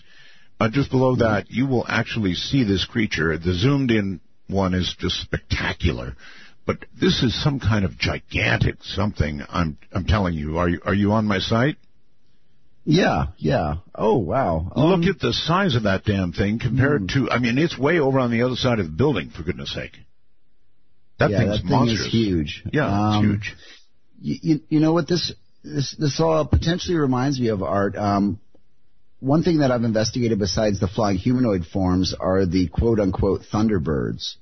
And uh, thunderbirds are cryptids. They are uh, the name thunderbird is derived from different Native American traditions of these enormous bird-like creatures, very different from the flying humanoids because they do appear to be either enormous birds with wing uh, spans that are comparable to small airplanes, or some people have described Yeah. them as actually looking very prehistoric, uh, like the you know pterosaurs, the pterodactyls. Yep. The, I, I wish we uh, had the zoomed in picture of this. reptiles. Because if, if we had the zoomed in picture, you would look at that and you would say, I promise you, prehistoric. Uh, and again, it was connected uh, with 9/11. All right, we've got a lot of people want to talk to you. I, I don't want to take up a lot of time, but I did want to point that out uh, when when you said that they frequently are around wars and disasters and all that sort of thing. Uh, so very quickly, uh, let's go first to Skype and say hi. You're on with Ken. Uh, good evening. Good evening. Yeah, I'd just like to give a quick shout out to, to the people I'm listening to with over on Slash X. And uh, Slash X. indeed, uh, you'd rather it, it's better you didn't. Uh, I have a comment and a question for your guest. Uh, comment first in regards to why it seems to be a lot of flying creature sightings, or a lot of these sort of cryptozoological zoological sightings in general in South America and Mexico is probably because you see, uh, if you look at it anthropologically, uh, a lot of these places were sort of, dare I say, paganistic Catholics. Like if you look over in the Philippines, uh, they were colonized by by the Spanish. True. And uh, if you look in Mexico and, and uh, Brazil, et cetera, et cetera, they were all colonized by Portuguese and Spaniards, and they were very lenient in uh, their sort of conversion uh, with the culture. And I think that's why we see a lot more of these sort of mythical creature sightings because they sort of have that uh, paganistic uh, essence to their Catholicism. Uh, and I wanted to know uh, what your guests thought of, uh, thought about that. Really good question. Uh, why would you promote something that it's better I don't know about? Wow, that that uh, that's a very fascinating take, and uh, you know, I've, I, I guess I've kind of um, I've dealt with that quite a bit because I've done a lot of research down in Mexico, and the way I always explain it to people is that you know Mexico is a very traditional culture, and uh, a lot of that, uh, you know, when you have uh, traditional spirituality, a lot of times that does go hand in hand with sort of paganistic um, and almost superstitious belief systems. Um, so it's just a, it's, it's it's a matter of interpretation. And so you know uh, you're definitely onto something there from a cultural aspect. Um, but you know you, you're working on the premise that you know people are essentially um, uh, I don't want to say creating or fabricating because that uh, you know I don't mean to insult you, but um, you know people are you know from my experience and my research they are ex- these are real experiences. Um, so you know if if you're saying it's a matter of perception or perspective, then I accept that. Um, but it certainly does not still does not explain the fact that you know many people are sighting and encountering these strange creatures, and there, there really is yeah. no scientific explanation for that. I just have one more quick question. Uh, it's also in relation to South America and stuff. In the last couple of years, there have been uh, a lot of sightings coming online uh, about gnomes or goblins, some people would call them, but specifically like very small-sized uh, humanoid individuals. And uh, I'll take uh, the answer to that off the air. but I was just Mm, wondering if you've heard anything about Hold- those. hold Thanks on. a lot, Art. Have a good night. Oh yeah, you. See, he just he ran away. Uh, anyway, small goblins and stuff and gnomes. You want to comment on that? Yeah, gnome-like creatures. You know, we just um, the the TV series that I'm I'm currently co-hosting called Missing in Alaska. We actually did an episode.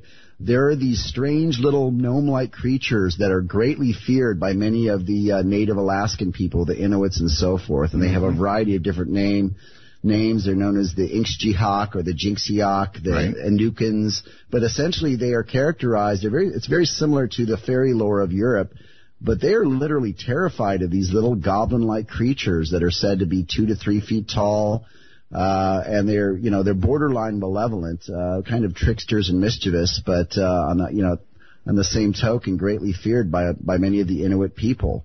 Um, so you know, it's it's just as with many things within the field of cryptozoology, it's just fascinating. You have all of these disparate worldwide traditions and cultures of little gnome-like creatures, and uh, you know they're often portrayed as you know kind of sinister tricksters. Nothing like the travel gnome. No, not at all. completely different. okay. Uh, first, first time caller line. You're on the air with Ken. Hi. Hello. First time caller line. This is your big chance. Going once, going twice, gone. Uh, hi, Winter Haven, Florida. You are on the air. Hey, Art. How are you tonight? Very well, thank you.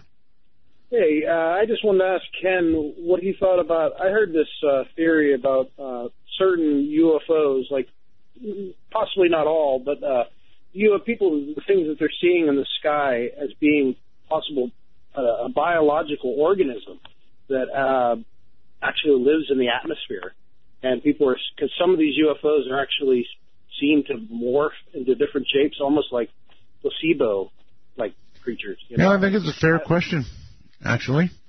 Uh, things that, that live in our atmosphere, um, and perhaps at very high altitudes, so we don't even notice them. I mean, heck, the jet is up at uh, cruising altitude, you barely even notice it when it goes over. So, um, how how about it, Ken? Uh, scientifically viable, I would say. Uh, I know in recent years there have been a number of studies done with, uh, you know, high elevation balloons and things where they have actually detected you know, life forms. The, you know, there is life on, you know, the very fringe of our atmosphere in the upper stratosphere and so forth. Uh, now, obviously microscopic is, you know, everything that's been found has been kind of on a microscopic level. Uh, but it, it, you know, it, nothing else, it illustrates, uh, the fact that, uh, you know, life finds a way and you, you couldn't, you can potentially have life forms uh, in places where you wouldn't expect it. Mm-hmm. Um, now, you know, in terms of the the you know, kind of living UFOs or organic UFOs, um, there have been a number of accounts recently that I'm aware of of these kind of manta ray shaped uh, creatures that are seen flying through the air. Very distinct and different from Mothman. These are not humanoids, uh, but essentially they look like, you know, again, stingrays or manta rays that you would expect to see in the ocean, but people have reported seeing these things flying over the air in uh, places like Maryland, Pennsylvania, Texas, and Florida, and so forth. And nobody knows exactly what these things are. Right. Let me add so. something here. I'm a drone owner. I own a drone, pretty good size, uh, and let me tell you, my friend, uh, by the time that thing gets 150, 200 feet into the air on a clear day, mm-hmm. it's gone from sight. You wouldn't even know it's there. In fact, you can't even hear it. Sound's gone it's gone. It's just gone. So there could be things in our atmosphere at uh, certain altitudes, and we would never in a million years know it. Yeah, absolutely. Uh, I'm there, you know, and uh, I, I'm hopeful that one of your callers will also talk about the vast and deep oceans of the world, because I think that's where you have the real hope for new discoveries of all kinds of fascinating and strange life forms. I mean, we know you know, literally nothing. I think five percent of the of the Earth's deep oceans have been explored at this point. I agree. Uh, there could there could literally be anything down there. Uh, one more quick thing that I want to touch on because a number of people pre-interview asked me about this. You're doing something on missing people in Alaska, right? Correct. Um, I'm hosting a show called Missing in Alaska, co-hosting a show called Missing in Alaska. Uh, it's on the History Channel, and it's actually a two-pronged investigation. Art, we are we are in fact investigating actual cases of missing persons, and Alaska, uh, strangely enough, has a higher percentage of missing persons per capita. I believe it's like uh, four out of every 1,000 people are reported missing in the state of Alaska. And while there are obvious reasons why that might take place, uh, hypothermia, uh, bear attacks, things like uh, you know of that nature, getting lost in the wilderness and so forth. Uh, for that particular show, we are exploring a lot of sort of uh, unexplained phenomenon uh, and legendary type creatures and things that could potentially have connections or affinities to some of these missing persons cases as well. Hmm. Uh, so we do an episode on Bigfoot, many reports of Bigfoot in Alaska.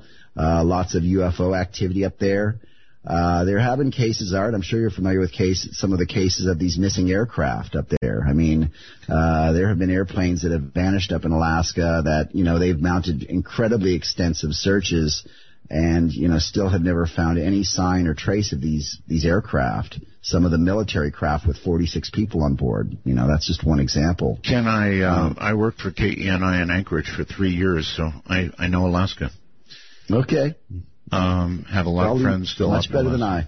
no, not much better, but um, but pretty well. Uh, what I remember about Alaska, to be honest with you, is that when winter sets in, uh, the cold, the real cold comes, and the snow comes. Um, Alaska, Anchorage in particular, and I'm sure Fairbanks as well, turns into a gigantic party town. You've never seen anything like it in your life. So I can imagine that people who party it up really well and then wander off somewhere into 30 below zero can probably disappear quite readily. Let's uh, let's go back to Skype and Paul. Hi, you're on the air with Ken. Hello, Art. How are you? I'm I'm very well, thank you. Well, uh, I wanted to ask you and Ken. Uh, actually, I want to give you just a tiny bit of background. Here in Kentucky, we have a lot of folk legends. Uh, my father was born here in 1903. He grew up in the military. He was in the 82nd Mounted Cavalry. Okay. He was a weapons expert. He was home out of the military in 1927 due to cutbacks, was hunting up in a gorge around Mammoth Cave, Cub Run, close to where I'm at right now. And he saw a bird-like animal in the top of a snag. Uh, he said approximately a hundred yards away. This guy was an expert shot, however, 22 caliber weapon and it terrified him. Wait, well, uh, so again, he had a 22 with him. Is that what you said? Yes, he he was going squirrel hunting, Got it, and got he it. only had a single shot 22. Right. He didn't have a card rifle, Right. and he told me this story from the time I was a kid on, going out into the woods. I, I'd go out walking with me and with him, and it bothered him so bad if a hawk or an eagle circled overhead, it would it would trouble him. He said, you know, I really hate that because he thought this thing was going to carry him off. He felt like it had that kind of power, and he described it as having bat-like wings folded around it and approximately the height of a man. He had 2015 vision.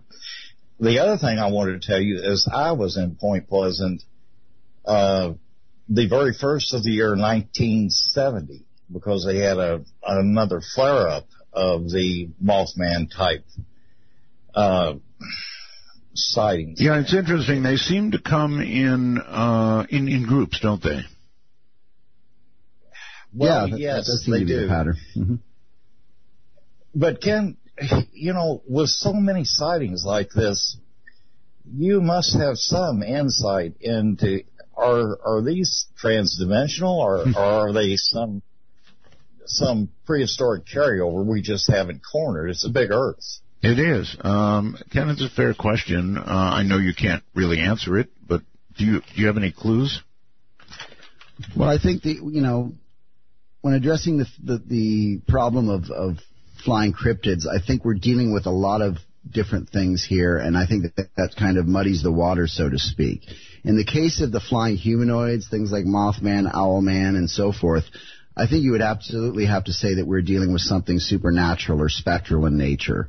Um, you know, they don't they don't resemble anything in the fossil history. Um, they seem to vanish as quickly as they appear in, in sort of a supernatural uh, fashion. Um, but on the other hand, you have these again these Thunderbird type creatures, you know, which is kind of what you're telling talking about there. This giant prehistoric bird-like creature that uh, could very well be some type of surviving pterosaur or teratorn or something from our prehistoric past.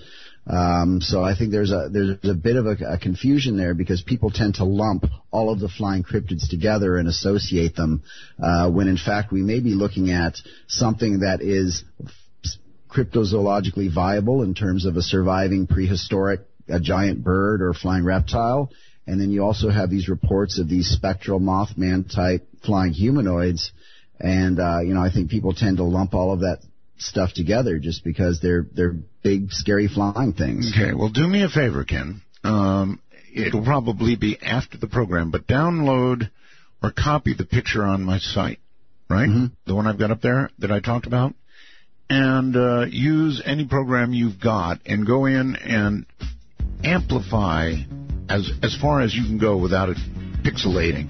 You know, uh, get as close as you can, and boy, this thing, I'm telling you, it looks so prehistoric. Stay right where you are. We're at a break. We'll be right back. It's a short break. This is Midnight in the Desert, and I am Art Bell.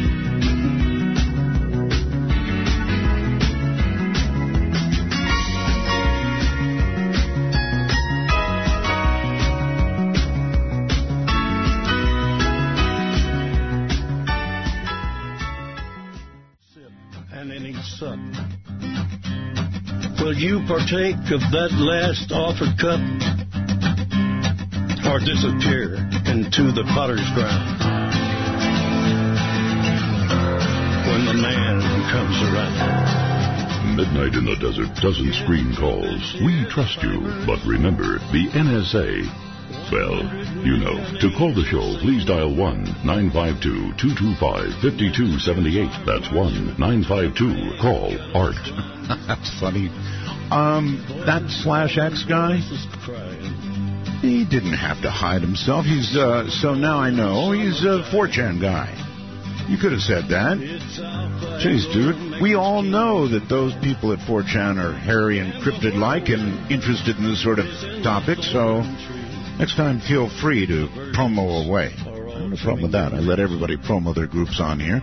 Um, okay, back now to uh, to our guest. Ken, you're back on. Yes, yes, we to bring back Uh-oh. Ken? Ken, Ken, Ken, Ken. Something has happened to our audio. I'm not sure what. Um, quick question for you. Is that a uh, USB setup? Yes, correct. Yes, correct. Okay. What I want you to do, Ken, is to unplug the USB from your computer, from the USB connection, right now. Unplug it, and then uh, plug it back in. And we're going to see if that clears up what's going on. That sounds like a typical USB mess up. So, are you back? I'm back. Can you hear me? See, it's like saying a prayer and it comes true. I hear you just fine. So, uh, it- Awesome. yeah. If you're ready, here we go. Let's go to uh, El Paso, Texas. You're on the air. Hello, Art. Hello, Ken. Hi. I wanted to share a, a quick story that I, I'm going to story on an experience I had with one of these um, creatures. Okay. By all means. This happened um, approximately seven years ago. Um, I was in my backyard with a group of friends, and uh, my friend noticed it first off, off in the distance uh, in the sky, um, but very far away to where we could, we could barely see it. It appeared to be um, a human shape, but with something on its back, almost like like a like a box type thing, hmm and it was just like floating up in the air and like um, tumbling in the air. And um, they couldn't really tell what it was. Okay. Hmm. Where, where did this uh, Where did this take place? Uh, here in El Paso, Texas. Oh wow. Okay, so you're uh, you're a neighbor. well, if you consider uh, 600 miles neighborly, but uh, you're just west of me there, a little uh, hip sk- hop skipping. You know that's interesting. Texas does seem to have uh, right after Mexico, and I guess I, I consider Texas a bit of an extension of Mexico in terms of uh, geography. That we we have a lot of weird flying things that are reported here in Texas as well. hmm We're we're actually on the border with Mexico. Maybe that's why. That's right. El Paso's right on the border. Mhm. And across the river. So you you Yeah. you've seen it, huh? Yeah. And it definitely wasn't a plane or anything like that. I mean, it, it- you could see a, a human type shape. Hmm. You should definitely go uh, go online and look up some of the videos of the again it's UFH unidentified flying humanoids, And there are some uh, Mexican UFO researchers that have basically posted a lot of these videos of these strange, sounds very similar to what you're describing, a man-like form, uh, kind of just hovering around up in the air. Wow. I'll look into it. All right, caller, thank you. Uh, very interesting. You see, people have seen these things. This is not an area that I'm very familiar with, um, Ken. I mean, I've heard of all of these things, but I've never seen one. Uh, so I guess I'm sort of at a disadvantage, but man, it's really cool and very interesting, and obviously there's something to it. People have seen it. First time caller line, you are on the air with Ken. Hi. Hi, this is JD in Tulsa. I want to say hello on behalf of my fellow Midnight Riders. Midnight Riders, okay. I, I encourage people to promote even 4chan. My wife is from Peru, and she's told me about flying humanoids before. And like you said earlier, they have no wings. Have you heard anything about them? And I was also going to ask, what about shapeshifters? Uh, I'm full blood Native American, so we have a lot of beliefs like that. I didn't know if you've done any study on shapeshifters and possibly art. That would be a, a good guest. You know, maybe some tribal police because they are supposed to investigate those uh, claims in the shapeshifters. And where is your wife from again, please? Peru. Peru. Okay. Yes. Interesting. Um, and and the question of shapeshifters also very interesting. Uh, Ken. Yeah, shapeshifters very very scary uh, in terms of you know uh, different interpretations of shape shifting type creatures. Uh, the Aswang that you know we kind of started off at the beginning of the show, a bit of a shapeshifter. Um, in Alaska, there is a creature known as the Kushtaka, the otter land otter man, greatly mm-hmm. feared. We did an episode on that, and people were very, very terrified. Uh, the native people were very terrified of that. And then, of course, the Navajo traditions in the United States of the skinwalkers. Yes. Um, essentially, uh, shape-shifting type beings. Now, in South America, I have a contact who has been sending me accounts and sightings of something known as the Lobazon.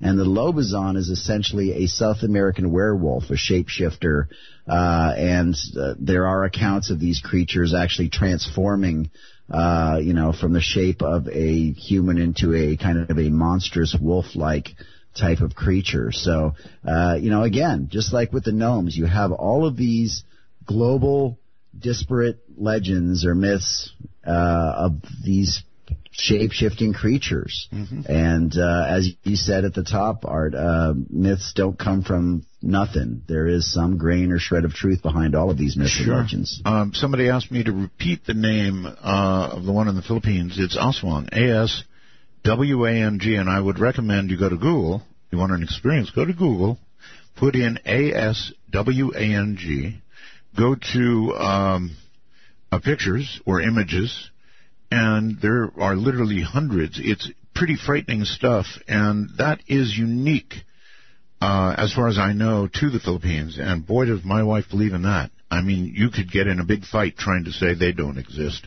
Uh, Jason, you're on the air with Ken. Hi. Hi, Art. Hi, Ken. Hi, Jason. Uh, first off, I want to say thank you for touching on the Otter Man subject. I've been following that for a very long time and you're the first people I've heard actually talk about it, so I like that a lot. The Otter Man. Yeah, ah, otters. Um, my question was, you're aware of the genetic similarities that exist between. Uh, We've got a not very good connection, sir. Can you get good and close to your mic? I don't know if you're breaking up or just a bad mic. Is that any better? Uh, way better, sir. Way better. Okay. Um, are you aware of the genetic similarities that Homo sapiens shares with, say, gorillas and other primates, correct? Yes. Now, my question is, do you think, as far as the Sasquatch, Yeti, or whatever you want to call it goes, there's evidence that we crossbred with Neanderthals and some of their DNA remains in our current structure. Do you think it would be possible for us to crossbreed with, say, a Sasquatch and perhaps some advanced, more powerful hybrid could come of it? You first, sir. Well, there's wild speculation. You know, this is basically all wild speculation, but, you know, we would have to know how genetically close humans and Sasquatches are. Now, if they are Neanderthals, which some people have theorized, uh, or Denisovans or some of these, you know, uh, fairly recent sub branches of Homo, uh, the genus Homo, then yes, I guess theoretically it's possible. But if you're talking about something that comes from a lineage, say, hundreds of thousands of years ago, like Gigantopithecus or Homo erectus or something like that, then the chances are that there has been so much time has passed since we genetically split at that point that we would not be able to successfully hybridize. But don't you think that given the time that people have been claiming they see Sasquatch and stuff, they've basically been on the same speed of biological evolution that we have, so we can assume that we're at least close enough? I mean, I'm not saying that like with other species, like if we were to try to mate with otter man, that would work. But with, with Right. us, No. with us Again, being you so first. close to to I, I get your point. You, know, you have the, you have the story of Sta- Stalin's ape men. You know, of course, uh, you know there were these diabolical experiments that some of Stalin's scientists were trying to uh, crossbreed humans and different great apes. It, it, again, it's a question of, of and I'm I don't pretend to be an expert in genetics, but it's a question of the the time period that we split. Case in point, dogs and wolves or dogs and coyotes can can uh, crossbreed fairly successfully because they only split about 15,000 years ago. That's just a drop of water in the bucket.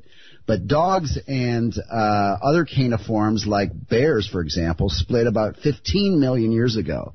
And so that divergence was so long ago, and they're so have become so genetically diverse and different that there's no way that those types of animals can interbreed. Okay. So, you know, again, it's a question of how long ago, whatever Sasquatch or Bigfoot is, you know, how, how close, how closely related are we to it? Is it more of like a Neanderthal type of creature, or are we talking about something that split off from, from the, the human lineage, you know, hundreds of thousands or millions of years ago? Okay, well that that brings another question in mind. Caller, hold on one second. I'll bring you back. Um, I know that they found uh, hair. I know that Mm-hmm. they found other, you know, leavings uh, from Bigfoot. Have they ever done a DNA analysis? Well, there are controversial uh, claims of DNA analysis that have been out there now for a few years.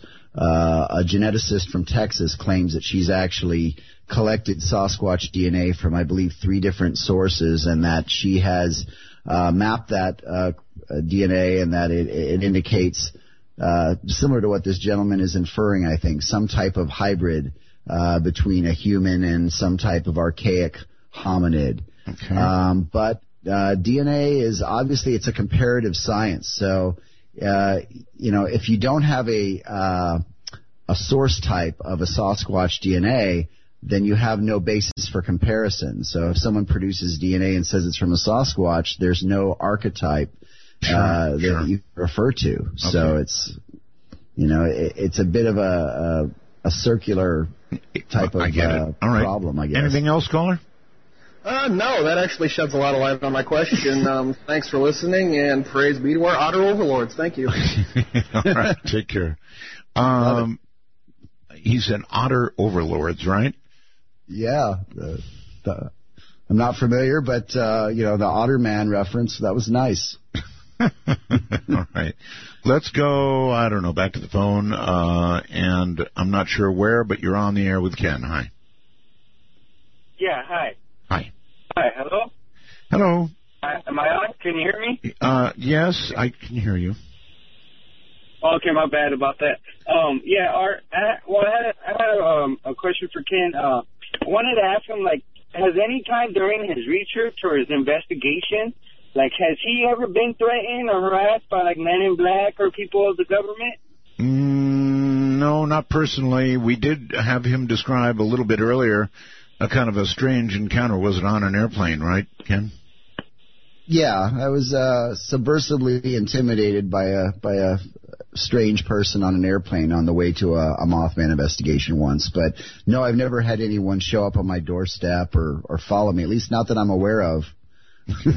All right. Well, Oh, then God. let, us keep moving. Jeff, uh, you're on the air with Ken. Hi.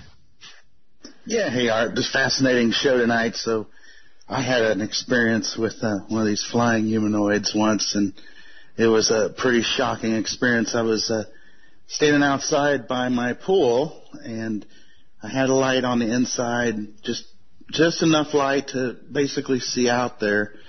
And uh, all of a sudden, just out of nowhere, this uh, flying, sort of like a chupacabra thing, flew down. Um, I I saw it as clear as clear as day. Really, it's and and the crazy thing was it's it had sort of red eyes. It was it was and it was staring right at me. And uh, a friend of mine was out there and he made a he made a big yell as well. And uh, and now is where I have to debunk myself because I kid you not, if there wouldn't have been someone else out there, I'd be telling you I'd put my hand on the Bible and say this thing was had a wingspan of 10, 15 feet. In reality, what it was, it was a bat. And this bat flew right in front of my face about three feet out and just hovered there. But because of the perception and the light and everything, I would have sworn the thing was 10 feet tall. So, you know, I just wanted to share that from my story. I wish it was real, but it's a debunked thing that thank God he was out there and nevertheless it was still pretty scary. Bats I just don't wanted to share usually. I don't. I've never seen a bat hover. Yeah, it was right in hmm. front of me. I, I get it. I, I heard what you said, but I've never heard of a bat hovering. We have bats out here. You know, every night uh, at about uh, a sundown or somewhere near sundown, they start flying around. You know, they're looking for bugs. And I guarantee you, I've seen them make a lot of strange moves, but none of them ever included a hover. Uh, do you know anything about that, Ken? Well, I, um, I'm curious, how big did the bat ultimately appear to be once it was right in front of your face? Right, he said not that big. Uh, but, y- you know, by perception, when it's that close, obviously it seems big. So he sort of debunked his own story by saying, no, look, it was virtually right in front of my face. But I've, n- I've never seen a bat hover. No, I, I don't think so. Uh, bats typically they have a very fast, rapid movement of their wings. That's kind of the the design that. Uh, but you know, uh, going back to the bat theory or suggestion, now you do have some pretty darn big bats uh, over in the. Old- Um, hold, hold on one second here. I am so sorry, Jaffe. I'm answering the phone in, in a wrong way here. It's my fault, and uh, and I apologize. Okay, so you're back on the air now. the Uh, new world, all of the bats are are are microchiro, the suborder Microchiroptera, which means they're very they're typically all very very tiny. Even the largest bat in uh, the Americas, which I believe is the false vampire bat, is only you know less than a foot across in terms of wingspan. So okay. uh, the All right, I think suggestion we- that Mothman might be a giant bat doesn't really no hold any water. That's All right, I guess that's Jaffe, I think uh, from somewhere outside the country. South Korea once again. Art, South uh, Korea. second time I've managed to get through to you, so thank you for taking my call. It's Sure. much appreciated. Sure. Um, so yeah, this is interesting because I actually was going to call in just with a quick little story, but uh, one of your last callers was brought up the whole issue of crossbreeding and uh, Sasquatch in particular, and immediately a light off went on my went off in my head, and I realized uh, uh, I remembered a story from. Um, when I was a kid, and you can actually find this online too. I mean, Ken, you might have heard of this yourself. It was British Columbia, back around the uh, the turn of the last century. That's I, that's the, the the start of the 20th century, basically.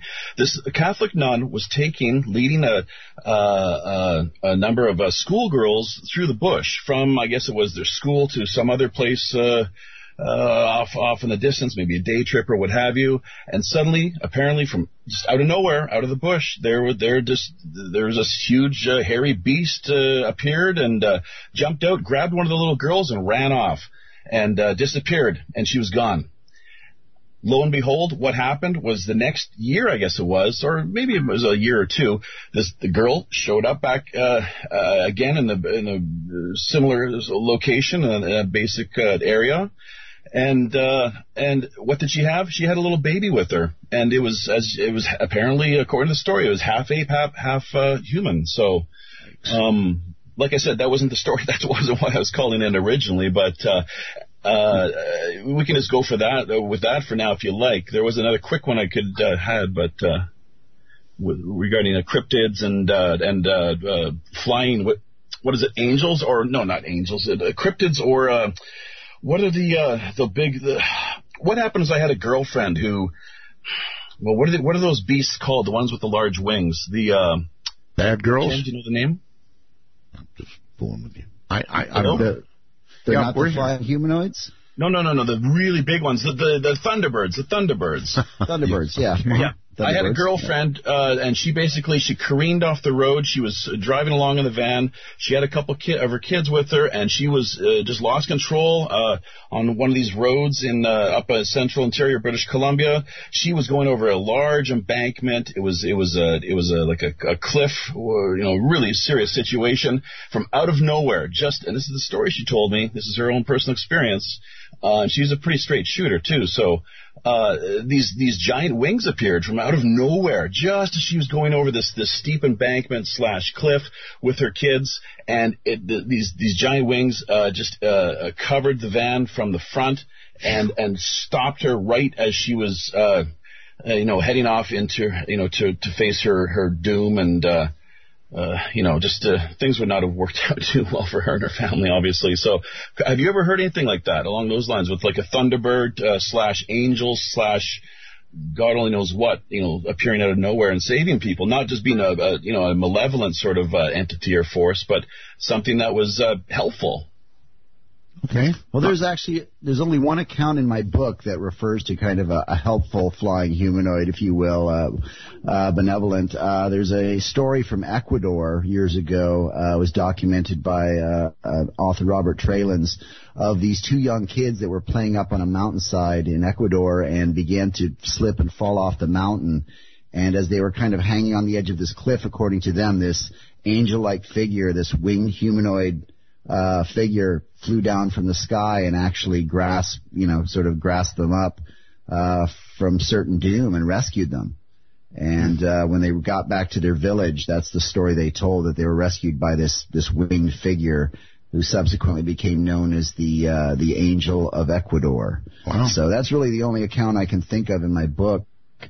Um, as far as I, just real quick, as far as the uh, the first story you mentioned about the uh, the girl getting kidnapped by a Sasquatch, uh, there are different legends around the world. For example, in uh, Central America, there's something known as the Sisamite, which is uh, the Central American version of Sasquatch, and one of the beliefs that pertain to the Sisamite is that they will actually abduct young women in, a, in an attempt to take them as brides. Um, not that dissimilar from the old legends of the mountain gorillas. Before the mountain gorilla was uh, discovered and, and scientifically described, uh, it was portrayed as this kind of uh, a veritable King Kong, you know, this monster ape that would abduct young women and uh, take them hostage. So it's interesting you have those different legends around the world. Okay. Back to the phones, and uh, I think up in Alaska. Hello. Hi. Hi. On? Oh, you're on the air. Yes. Hey, Art, this is Ryan in Anchorage, Alaska. Hey, Ryan. Hey, I've been trying to call you since 1995. That's a lot of dialing.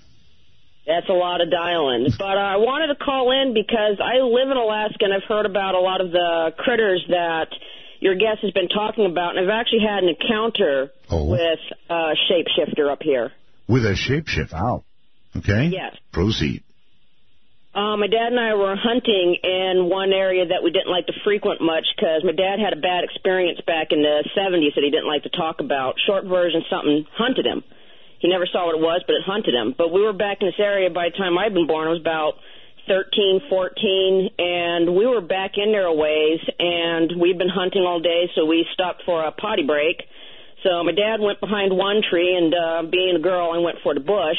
and I'm sitting there with a 30-30, and I saw my dad walk around in front of me and go up onto the ridge we were hunting on. So I'm like, oh, well, he's done. So I finished up and climbed up out of the bush and was up behind him. So we're hiking back in, and I'm following him. And my dad was one of those people who always had to look behind him to see who was behind him if, if he knew. Well, I'm following him, and I'm following him, or I think I'm following him, and not turning back and looking at me. And like about quarter mile, half mile of hiking behind him, I'm like, something just set off my spider senses, and I'm like, this isn't my dad. Really? Yeah. I had hunted with the man since I was eight. So six years, seven years out in the woods with him. I knew my dad pretty well. Sure. And so I just stopped and I'm like, hey, turn around. And he didn't stop and turn around. Like, even if he'd been screwing with me, he would turn around. Whatever this was didn't stop. It kept walking. And it walked around a spruce tree in front of me and disappeared. And I'm standing there and I cocked the gun 'cause I'm like, I'm walking behind this person. I can hear their footsteps. I can see the light hitting their body. And they just step around a tree and disappear. So I'm standing there, and, and I've told this to my husband. I'm not a person that believes things unless I see them. I mean, I've been in the woods most of my life. I'm sitting there looking dead on at where this person disappeared, and something comes running at me. I can hear it, but I can't see it. But it's like Predator. I could see the light being displaced by it. Hmm. So it's running at me, and I opened fire, and that's how my dad found where I was at because he heard the gunshot. So I opened fire, but I don't know what if I hit it. I had been trained never to shoot at something unless you saw what you're shooting at. That's gun safety 101.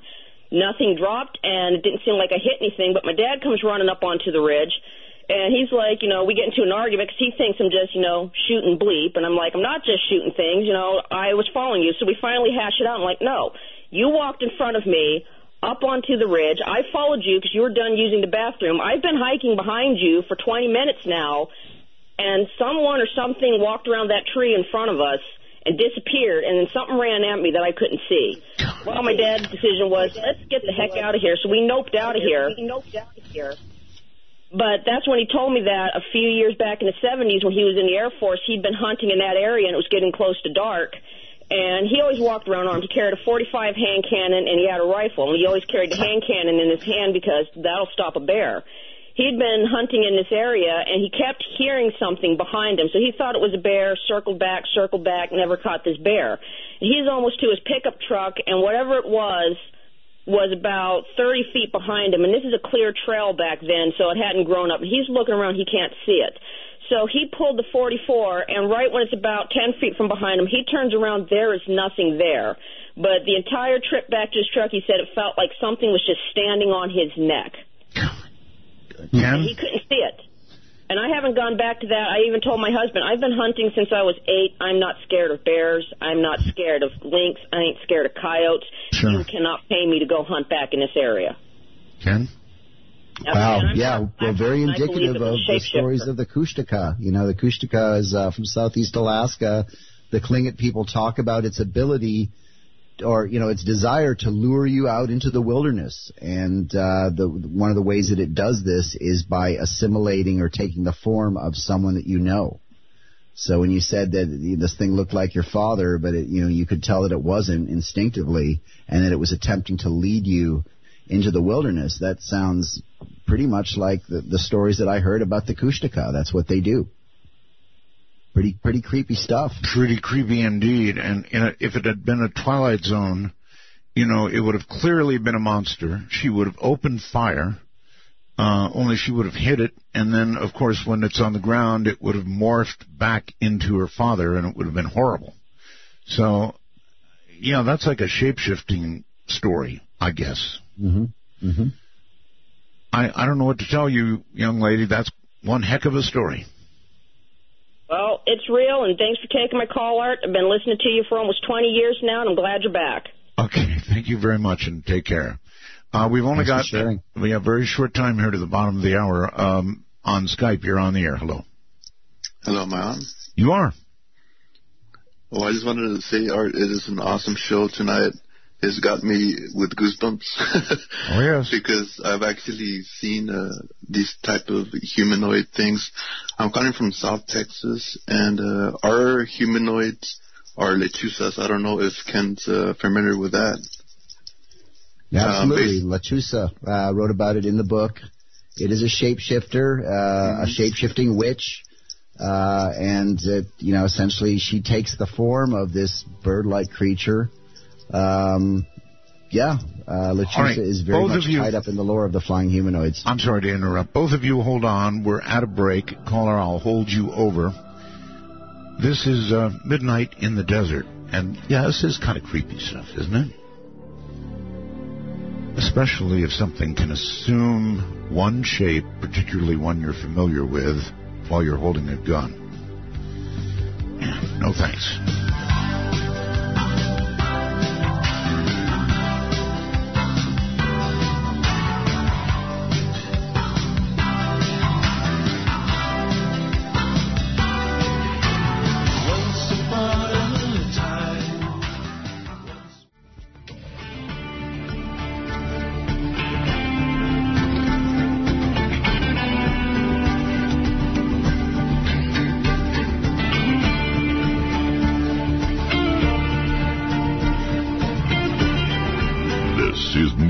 The Desert. To call the show, if you're east of midnight, call 1-952. Call Art. If you're west of midnight, call 1-952-225-5278. Well, all right.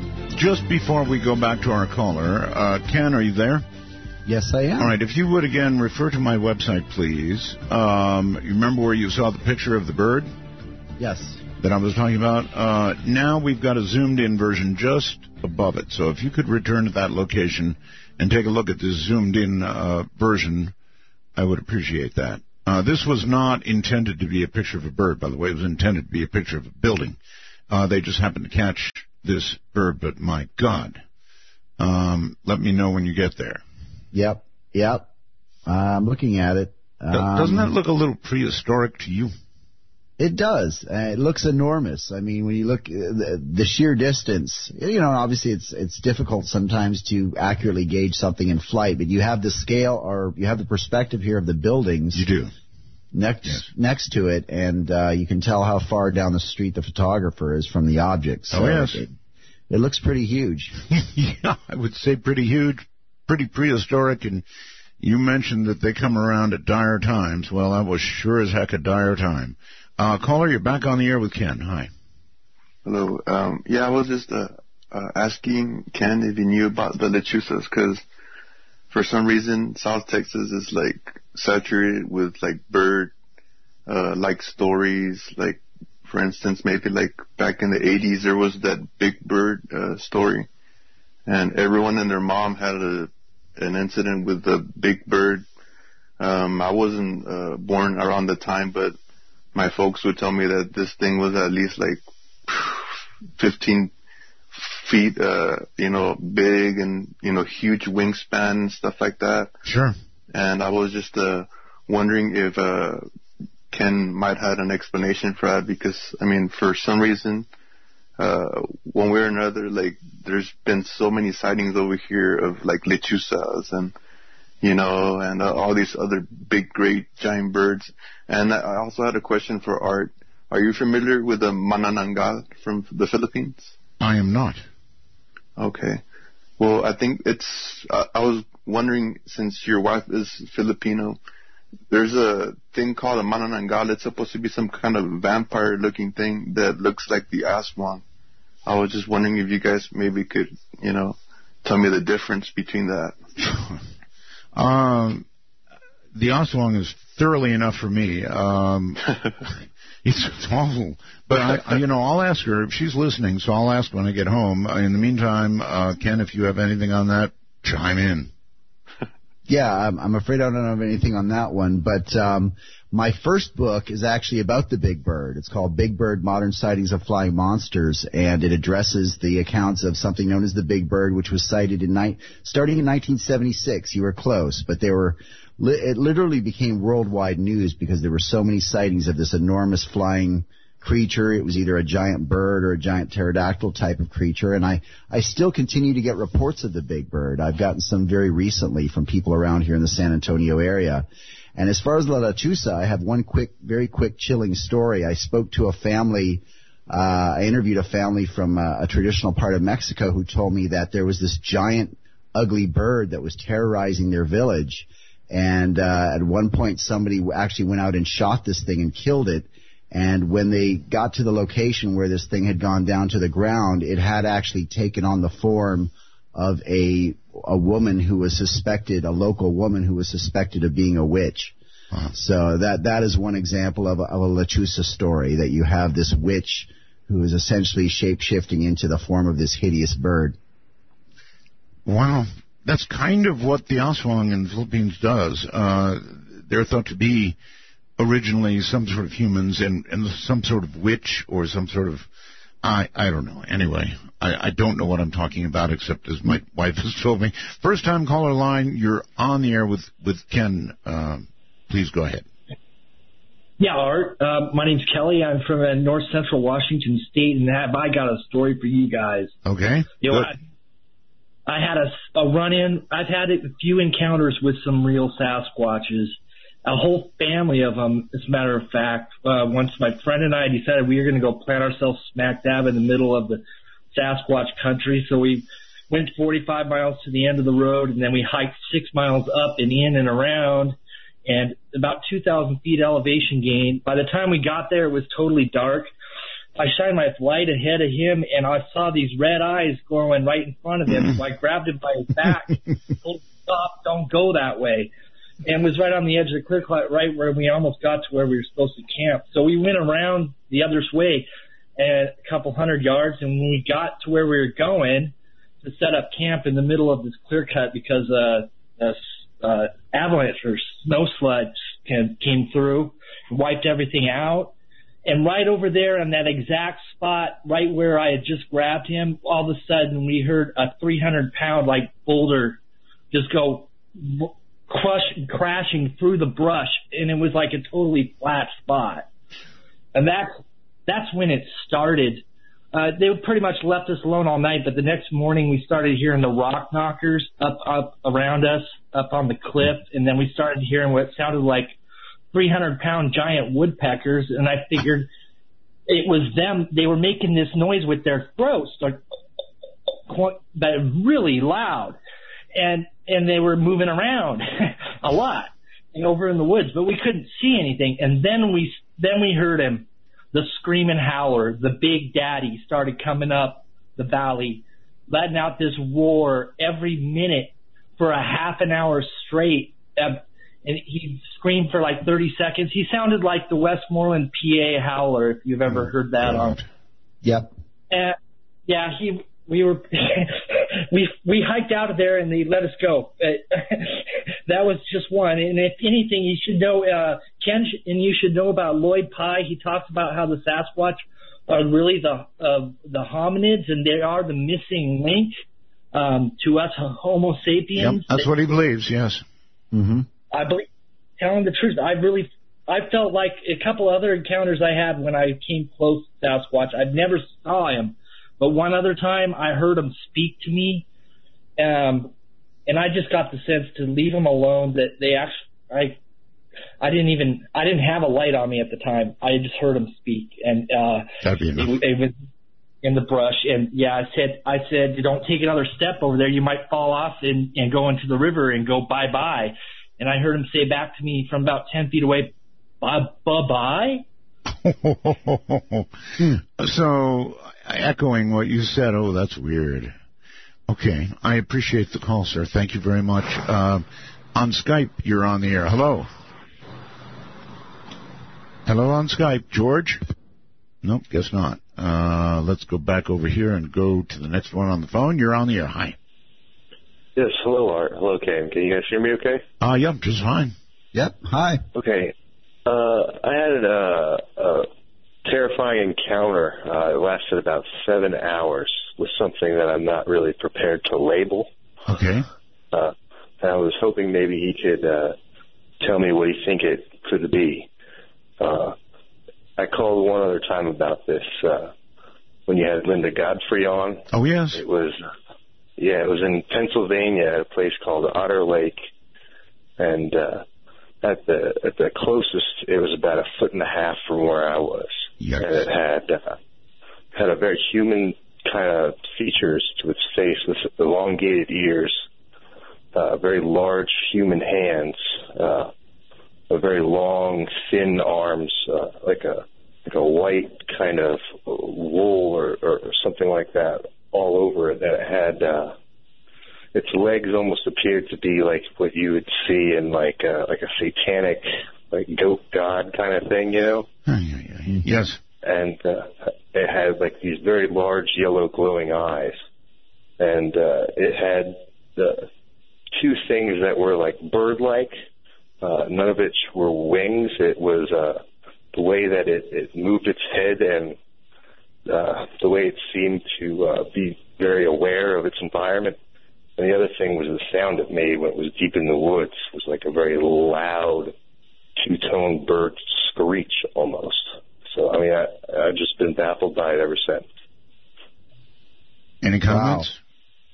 That is pretty remarkable. Um, well, you know, the first thing that kind of springs to mind is, you know, you said you're in Pennsylvania, and of course they have the uh, the great legends and sightings of something known as the Jersey Devil, which is primarily reported down in southern New Jersey, but there are some crossover accounts from Pennsylvania. Now, did you say you said this creature also had wings? Did you say? Actually, unless I'm mistaken, this caller is coming from Trenton, New Jersey, right? Uh, yeah, I used to live in Trenton, New Jersey. I still have a Trenton uh, phone number. Okay. Uh, but one summer we were out uh, camping at a place called Otter Lake, and uh, that's when the event occurred. Yeah, well, it sounds like a chimera, kind of a mixture of, of different animal characteristics, humanoid and some animalistic. Um, you know, it, it could actually fit very well within the paradigm of flying humanoids because, as we've been discussing for the whole show, they take all shapes and forms. Uh, it's almost as if they're shapeshifters in, on, in some respect. Um, but you know, uh, if nothing else, Art, you get a reprieve here because the eyes are glowing yellow instead of red, That's right. I was going to say that.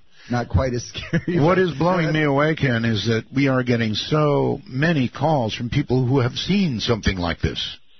Yeah, well, that's you know that's the way it happens when you. Uh, I think the vast majority of people that have had these experiences, obviously for you know for obvious reasons, are, are fearful of ridicule and having their credibility and and character questioned. But uh, when you create a climate or an environment where you, where you can talk about these things in an open setting, then yeah, you know I think a lot of people have seen these things, whatever they are, or encountered these things, and uh, you know have never come forward. So this is this is awesome. Yeah, I appreciate it. Uh, back in New Jersey, or not New Jersey, Pennsylvania. Anything else?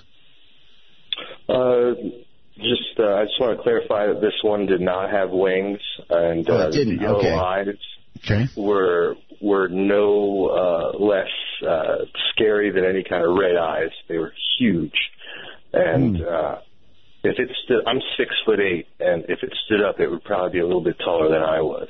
That's right. So it was Well, it, absolutely it also reminds me of something known as the Goat Man.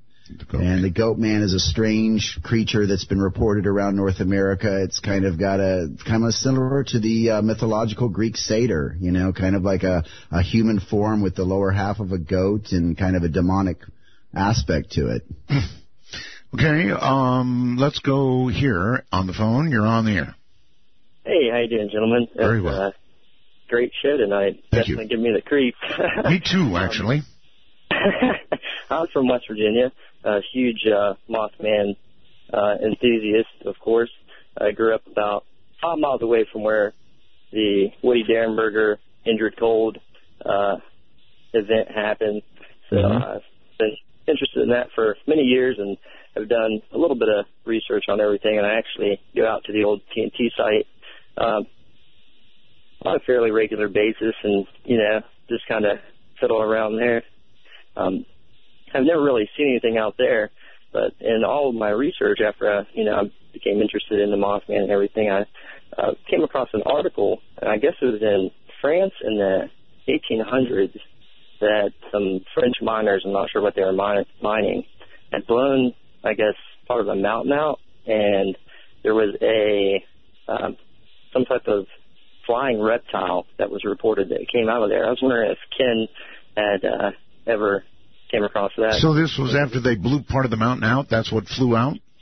Yes, sir. Yeah, and it, it was um, it was recorded in an actual um, local newspaper. Of you know, the, it was I think it was like something like forty or fifty miners had seen this thing come out, and they said, you know, it was this huge uh, flying reptile, and I guess it was, uh, you know, similar to like a pterosaur. But I'm familiar with the account, and uh, I think John Keel documented in some of his books.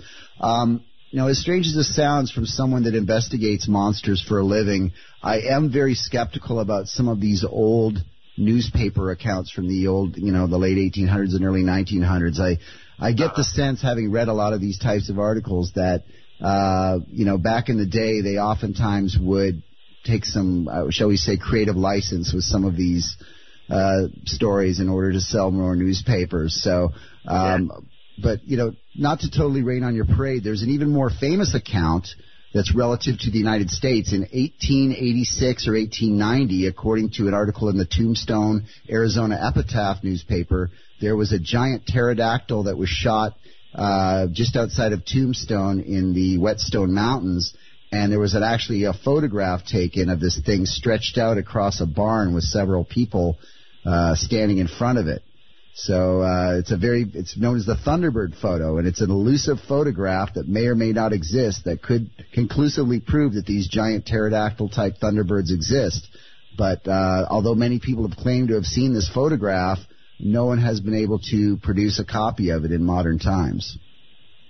Wow. Nice. That's uh, something I'll have to research. And then also, uh, whenever the callers started calling in about the with the hybrid, um, uh, you know, creatures, you know, I actually had a. Uh, it reminded me of a, a time when I was younger. I grew up in uh, central West Virginia in the mountains, pretty rural area. Um, you know, a hunter, fisherman, outdoors person for years. Um, this has happened when I was younger, about five or six, is me, my mother, and my sister were driving home. We lived um, out in the middle of nowhere on a mountain, and we had two neighbors. And for the longest time, they had been uh, reported seeing something that looked like um, like a fox or a raccoon hybrid. And they said, you know, it looked like a the markings of a raccoon, but it stood pretty tall, you know, almost uh, taller than what a fox would stand. It had long, longer legs, had kind of like Hmm. the the bandit looking uh, markings on the face, but then it had a ring tail.